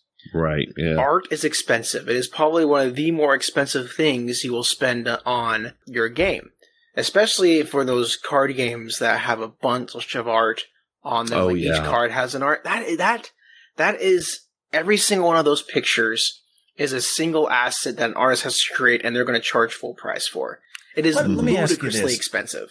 Can you throw out a number? Now I know, I know it's going to vary from artist to artist, but just give me like a, let's say I want to make a card game, Josh, and I need, uh, I need 40 pieces of art per piece. How much am I going to spend per piece of art? What are we, are we talking a hundred bucks? 500 bucks, a thousand bucks. Obviously it's going to vary from artist to artist, but on average, what does one piece of work cost on like, you know, we'll say like an eight by eight small thing? So be it for- an actual painting or they did it using a, an, a, a a computer program to do the Yeah. painting. if you go extremely minimalist, I would say one art asset could range anywhere from 150 to 200 dollars just Okay. for one art asset wow. on the low end. On the low end, that is extremely low end. So if I'm If you- being frugal, my game's going to cost six thousand bucks for the art. Yeah, if you're doing like a food chain magnet or somewhere, it's just a spreadsheet, maybe one or two assets. Mm-hmm. Yeah, you're maybe like five, five, six thousand. If you're Okay. doing something like uh, Everdell, or you're doing something like oh wow. if you're doing something like Moonrakers, you gotta understand a board game artist is very different than a normal artist. They are going in there and they are drawing lots of times. You think of people like Kwanchai Moriya or even Ryan Laukat. Mm-hmm. Laukat does his Mhm. own stuff, but if you go in there, they are not only doing the cards and the board game, like the like the actual box art, they are doing sometimes the pieces. They are sometimes designing the board. They are sometimes designing pictures for the rule book. They're doing a whole bunch of different stuff. You could easily spend one project I heard, one of those giant massive Kickstarters, they spent fifteen thousand dollars on art alone, and that's not uncommon from what I understand from people. Yeah. And this might be them. This this could be one artist. I, lots of times that kind of number is not just one artist. It's Mhm. multiple artists they're grabbing from. Sure. That's still a lot on art, and you know, it's it's it's a bunch. And you know, as me, if I'm starting my my own little game, I'm gonna put on just like on a public forum, like say DriveThruRPG or just like Print and Play Arcade. I don't have. You know, I don't even I don't even have a thousand dollars to spend on art. Mhm. So this, I had, I hate to say it because I want to support artists in the board game community. Sometimes, in order to get started, I'm gonna use AI art just to get my ideas across. I don't think, and there are some people in the community who kind of foo-foo on that. They get really upset when you say that. I mean, but I have to push back saying, and, well, and the concern being that an artist isn't going to get that work, but we're not an art community. We're a board game community. I mean, we're a little bit of everything, you know, and our art ties directly into board games. But, you know, I didn't join the hobby because I love art.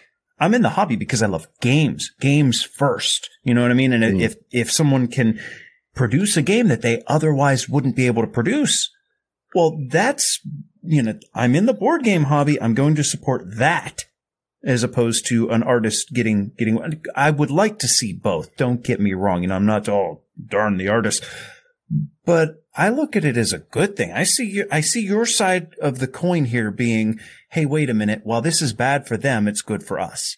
But you doing that first game with the AI art, having it go out, sell copies of it, will then allow you to go out and get the artist for the next one.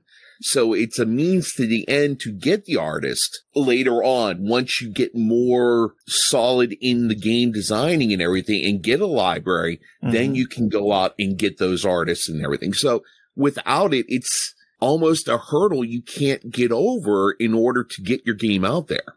Yeah, for me personally, like I have an RPG right now. I'm de- I've been designing, and I need art for it. Uh, art is a very Mhm. essential component. I'm not going to get into it, and the AI art is the best way I can do to convey the ideas I'm trying to convey. Sure. Mhm. And I will say this: if a company, a publisher, can hire an artist to do their art, I definitely believe they should.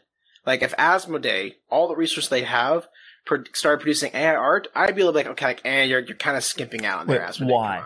Come on. Why? If Why it would I is- say if that? it's just as good as uh you know, I'm a good we'll say me, I'm I'm a known artist. Yeah. I'm not. You're just throwing it out there. If the AI art can make something that's just as good as a person, and I'm producing a game, e- whether I'm Joe Schmo or Asmodee, and I have the opportunity to save and save a lot of money or make a lot more money on the game or sell that game for a lower price, why do you support paying more money to get your game produced? I think the main reason I would be behind hiring more artists, I really, I think it really just comes down to a philosophy thing. It's just that I believe in supporting as many people in the community as I can. I don't think that's either good or bad. Like, Okay. like there's no, there's no like, hey, Patrick, your opinion is wrong because you believe. No, it's not. No, of It's course not. You're, It's not, you're right. not wrong. And I, and you know, some people who are very outspoken, some people who are some people who are very outspoken, who I won't name, might be like, "You're a horrible person for thinking that, Patrick." hmm You're not. Like, if you, know, Asmo- you know, I like to play devil's advocate. You know, uh, yeah, it's good. the opinions expressed on this show are not necessarily true opinions. no, but these are important conversations to have because people live in, especially nowadays, in such a horrible echo chamber that they can't handle sometimes Yeah. these opinions getting pushed at them. Mhm. And so, you know, for me, if you know, if Asmo, yeah, for me, if Asmodee did it and started producing AI art, I'd be a little finicky about it.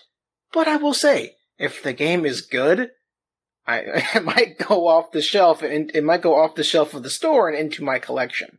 Mhm. It's just, it's just how it like it's. I had I got asked the question like if AR started designing games, how would I feel? It's like, well, I might have to find a change in career then. I don't know. Like it's it's just the world we live in, and I have I, can either cry about it or I can adapt to it. And I feel like the board game artists are kind of running in the same boat. Sadly, are they going to up their game or are they going to wallow and cry until it goes away? But I don't think it's going to go away. Well, I'm a sculptor, and all of the minis are made by a machine, right? I can't get work in the industry sculpting miniatures because of machines and AI. That's not fair to me. Yeah, it's- see, it's Trump true, card but- right there. Boom. And, there, and there's a trump card there, but what did those? I think what did those artists do? They had to resort to knowing how to build things 3D online. They had to Right. take their visions from the table and put it into computer graphics. Because there is a huge demand for 3D graphic design, 3D like modeling in Mhm. board games right now, either freelance or just like as a permanent employment. Oh, you see Like- Kickstarters all the time Oh, for like yeah. get these STL files. It's a thing. That's It like a, thing. hobby within the hobby. Yeah, you can make bank being a, you can make, oh, not bank, bank's a little, but you can make a decent living just designing these 3D models for these giant Kickstarters for sure. I mean, Mhm. we live in a world where technology is rapidly advancing. Board games aren't exempt that. We need to adapt. And I think Mhm. lots of the crying and hoo-haing that's going on with some people, it's not going to help. It's not going to help the artist. It's not going to help the community. We just have to talk about how do we adapt to it. So if I'm an artist and I need to adapt, where do I adapt to? Am, am I thinking like, okay, I need to also incorporate uh, graphic? Okay, I'm a bank teller. I had to go back to work. As you guys know, I'm no longer a retired stay at home dad. My wife said, Hey, Sarah's in school for 40 hours and you have a lot of time. Why don't you pick up some part time work? Uh, so I, rather than get back into security and fraud, I just went back to teller. Tellers are kind of being replaced by the ATM to the extent that one bank that I worked at when, you know, some eight years ago when I was a teller, they said, Hey, we want you guys to, you know, let customers know. Did you know you could deposit that check into the ATM? Did you know you could take a picture of that check? One bank I worked at, they said they gave us a whole bunch of checks. They were for one dollar from that bank and we would just write in the customer's name and we, yeah, we'll, we'll just give this check to you. Let me show you how to do it.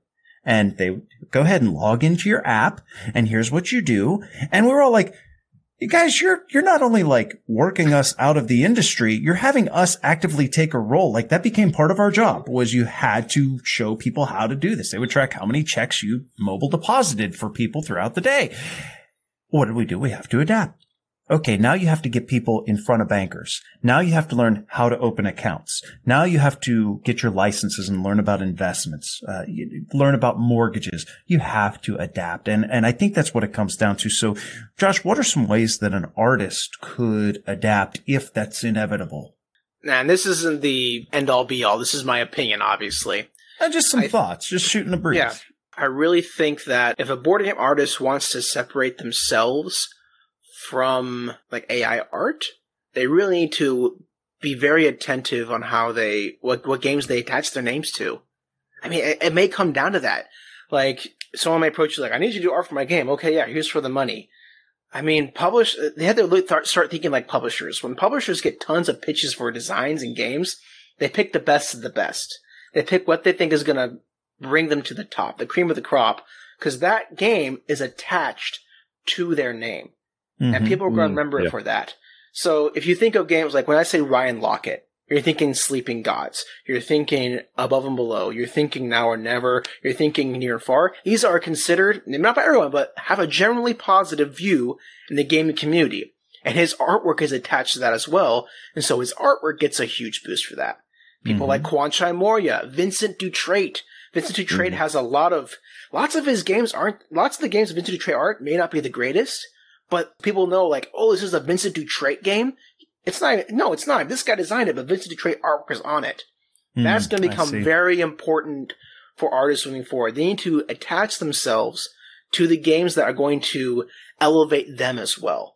Because you, you just can't, I mean, eh, that's the best way I can put it. You have to be more careful about what they are putting their time and invest their money into. That might require them playing games that they are getting commissioned to. That's just the spitball off the top of my head. That's something there. I know whenever I worked uh, with Game Toppers with Berkey, one of the biggest things is there's uh, one of his uh, playmats has Vincent Dutrait artwork on it. Another one has Ryan Laukat artwork on it. You say, oh, it has Ryan Laukat. Ryan Laukat. Oh, let me see it. Oh. Because they have that whole attachment to it. So it's just kind of getting to the whole thing of, um, oh, is that a Matisse? Well, yes, it is. Oh, is that a Rodin? Uh, yes, it is. They have to work. And like you said, right, I think to a point, they have to adapt to the point that their name means something to people with what they're putting out there. Well, as we do like to incorporate thoughts of the community, Scott, you and I each picked a thought from someone else. BA says, I think it's a great thing for playtesting games is it lets you have a unique card art for free. I also don't mind it for self-published or print and plays as those designers often don't have the budget to hire an artist. However, if an established game company ever used this type of art, I wouldn't buy the game. It's already hard enough for most artists to find work. I don't need a world in which computers take the work instead. Thus, I have to vote total boycott. And you know, he said a lot of what Josh was saying. What with you know, if a big company that can afford it does it, I'm not a fan. So you know, some parallels to what you were saying, Josh. What'd you pick, Scott? Well, I have one here. Jared says if the AI artwork is cheap enough, especially if there's a decent open source version, while a loss for artists, it's likely a net win for independent designers, at least in the short run lower barrier to self-publishing, like we were talking about, since you're not stuck with MS Paint level graphics if you're not artsy, but you don't want to take the financial risk associated with hiring an illustrator and or full-blown Kickstarter campaign. Mm-hmm. So fewer freelance artists, but more independent designers and more self-published games, maybe. So yeah, it's one of those things where it's, it lowers the hurdles for people to get into this and be able to get their foot in the door, create a library, and then move into this where you are hiring artists to, to take over and do your games for you. If you don't have something this like this to help those independent designers to get their foot in the door, you may not have the next Ark Nova. I mean, there's a lot of things that could possibly not happen if they don't get in the door and do something like this feels like uh, one of those benefit for some, uh, detriment to others type. And anytime you have some sort of a technological advancement, some, you know, some folks are yep. going to stand to gain from it and some folks are going to stand to lose from it. Very much so. So AI art in board games, guys, I don't think we necessarily got anywhere with that. We got some, maybe some overarching ideas, but you know, if it's a problem, we sure as hell didn't solve it. Uh, yeah, no, no, no. Well, let me ask you guys this. We'll, we'll round it out this way. Uh, a board game comes out from, uh, we'll say FFG and it uses AI art. Scott, are you buying it? It's a good game. We're, we're, just going to say, oh, it's a good game. You know, it's got, got decent uh, gameplay, etc. Is the AI art going to keep you from purchasing it?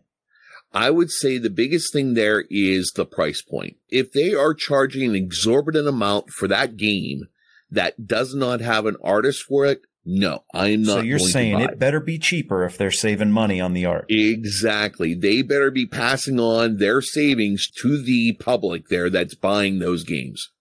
Josh? I'm in the same camp as Scott. I definitely agree with him. Hmm. The advancements in technology better reflect the price of Yeah. what they're producing. Okay, fair points. Fair points. I- I'll stick with you. I think that's a sit. I'm going to go with the crowd on this one. I, I think that's a fair point, guys. We may not have solved that, but I think we're going to be able to solve something here right now as to who knows their thesaurus better. We're going to play a little game of thesaurusisms. Ah. Yes, hey, I'm Wink McMorningside, and we're here for thesaurusisms. Hey, Wink. So, So glad to be here. So we're going to go through 15 games. These are games that are quite popular, All but right. I changed the titles of them just slightly to see if you can figure out what game I'm talking about. So, Are you both ready here? okay. Do we get an example question and one for the adventurers sure, so they sure. can understand we'll, the we'll give game? you an example one here. Prestidigitation, the get together. oh, Magic the Gathering. There you go. I didn't even know what that first one was. I was like, okay, I got no chance until you said they get together. The only reason I knew that is because it's like Presentation is a magic spell from D and D. What is he going with? wow. Okay. All right. We're ready to rock. Number one, Evening Empire. Josh, Shoot, I totally had it, and I Midnight Empire. Okay, three, two, one. Rising Sun, and- Rising Dynasty, Rising.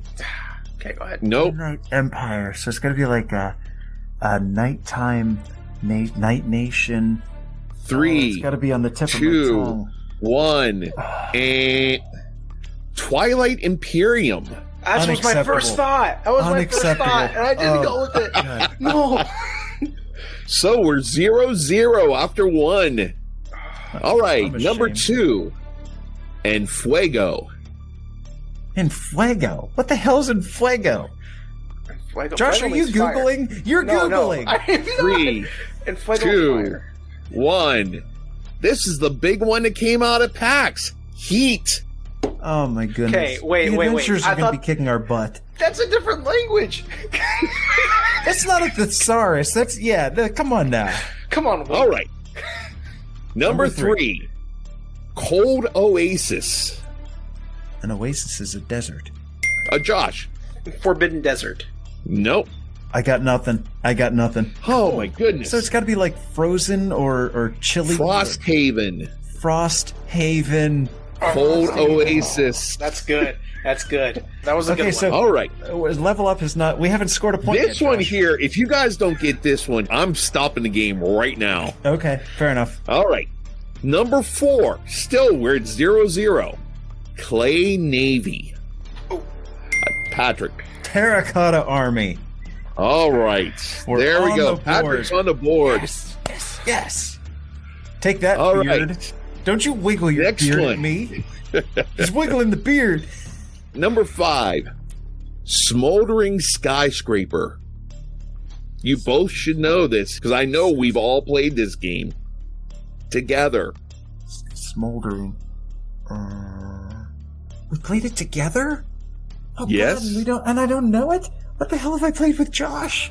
I don't think what I play with all of you. Three, two, one. Fire Tower. Ah. Of course, of course. We played it at Origins. Yes, Yeah. we're terrible. Oh my gosh, We are Josh, we're bad stink- at. Okay, we so you heard my episodes where I did this with uh, jo- with Scott and Ryan, and like it was a competition to see who could dig in first because they got them all.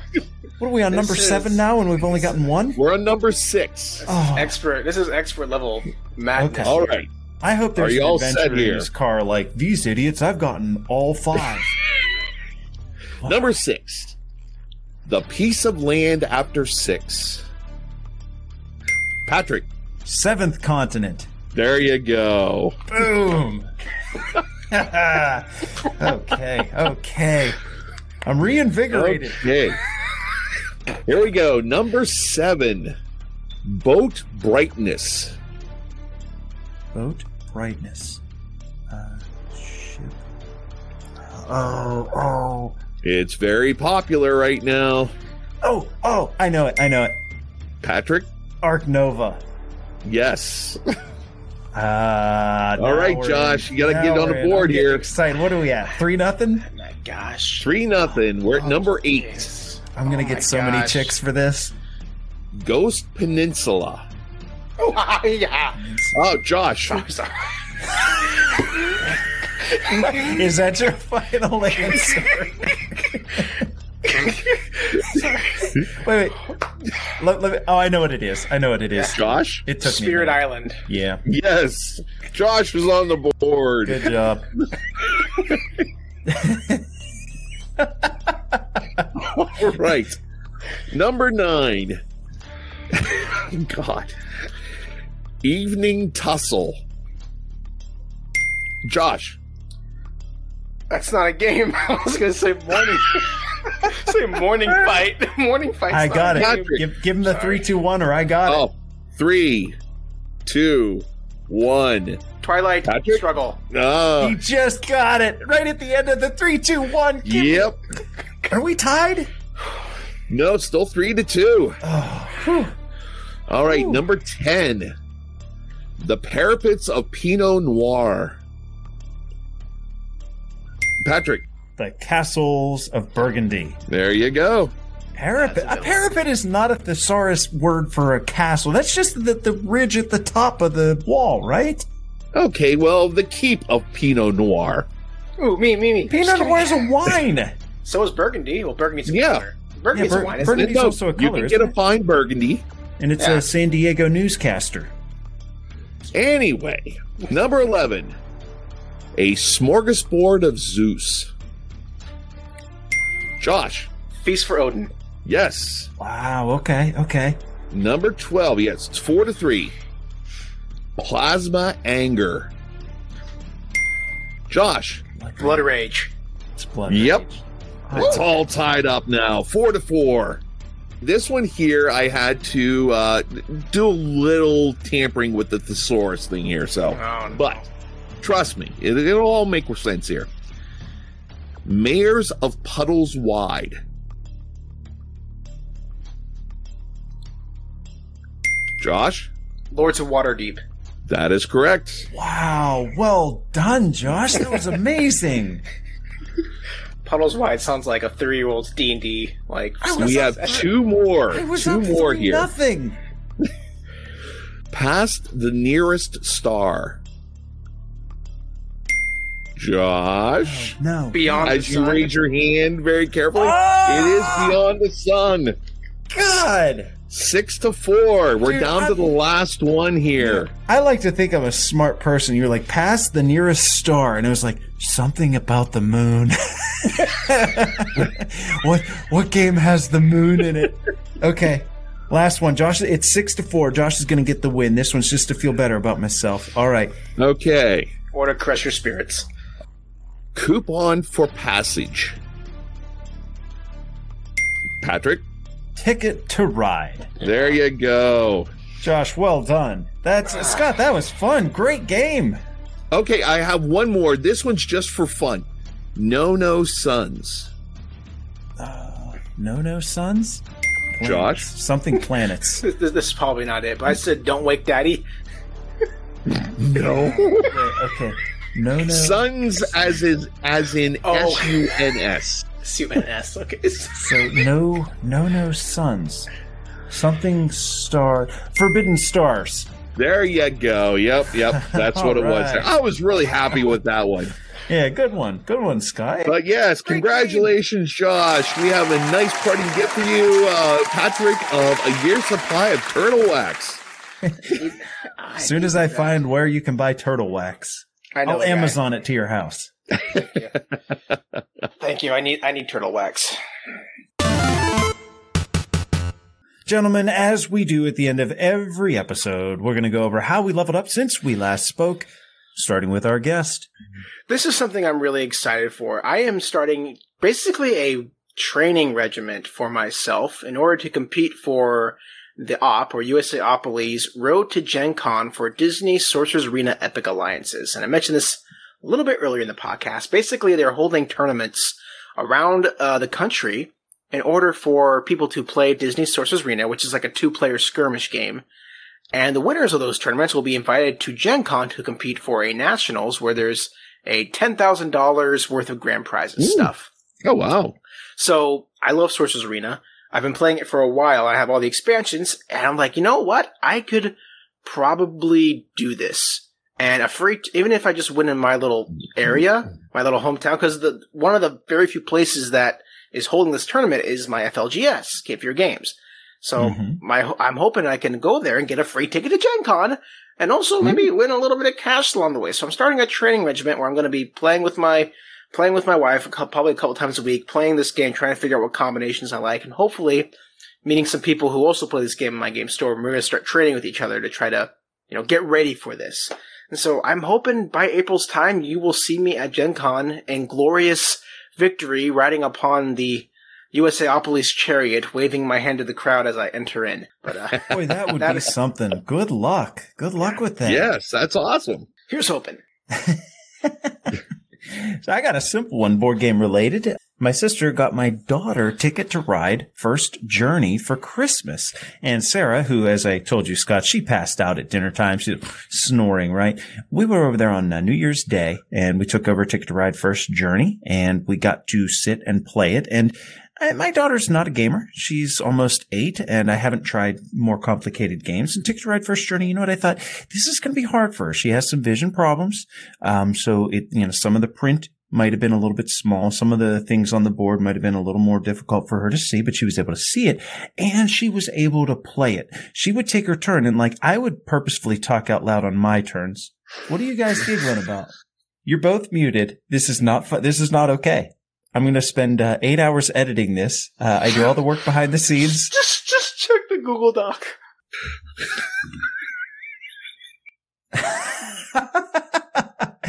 okay, I apparently typed TTR Fist Journey. So you guys are thinking that my uh, my level up was going to have something to do with Fist Journey. I didn't This- know if Ticket to just went like Mortal Kombat or something here. I thought it was much darker than that. I clearly have a much dirtier mind Uh, it than was you a guys do. slow reveal because I saw. I was like, "What the heck is Scott laughing at right now?" And I open the You Google. know I what? see him typing in the Google Doc. Can I see it? Oh, We're just gonna we're just gonna leave it go at that and go right to Scott. What you got? All right. Well, mine is one that I've done before many, many times, but it's just my perfect way of starting off the new year. And that is my eighth annual polar bear plunge into the Mon River in Pittsburgh. The water was a nice, refreshing 38 degrees, but it was just so much fun. You get to see these people. You pick out people that you see each and every year. And it's great seeing them. I always go down with a Superman shirt and a Superman cape on. The number of pictures I got taken with people and everything else, it's just such a great atmosphere and such a great way to start off the new year. So that's how I leveled up. Well done, Scott. Right, and it's for a good cause, right? Yes, yes. It it goes to uh getting coats for kids who need warmth in the winter. So the whole tagline there is we're freezing for a reason. Hey, That's awesome. I like that. Hey, adventurers, thanks so much for joining us today. Listen, we got a meetup on January 22nd. If you're local to the Pittsburgh area, we're going to be at the Vault behind the Westmoreland Mall from 2 to 8, January 22nd. Food's going to be available. I think we're going to get a discount from the owners. We're expecting somewhere in the vicinity of 60 gamers there. It's going to be a good time. Giveaways, free food. Make sure you're there. Tell a friend about Level Up. We were looking to grow in our third year. I don't know to what end. We don't monetize, but hey, the more downloads we get, it's like giving us a warm hug. So please do tell a friend about Level Up and stick around. A couple weeks from now, it's going to be Scott and I talking a little bit about Wonderland's War. Have a good one, guys. Take care all. Peace out.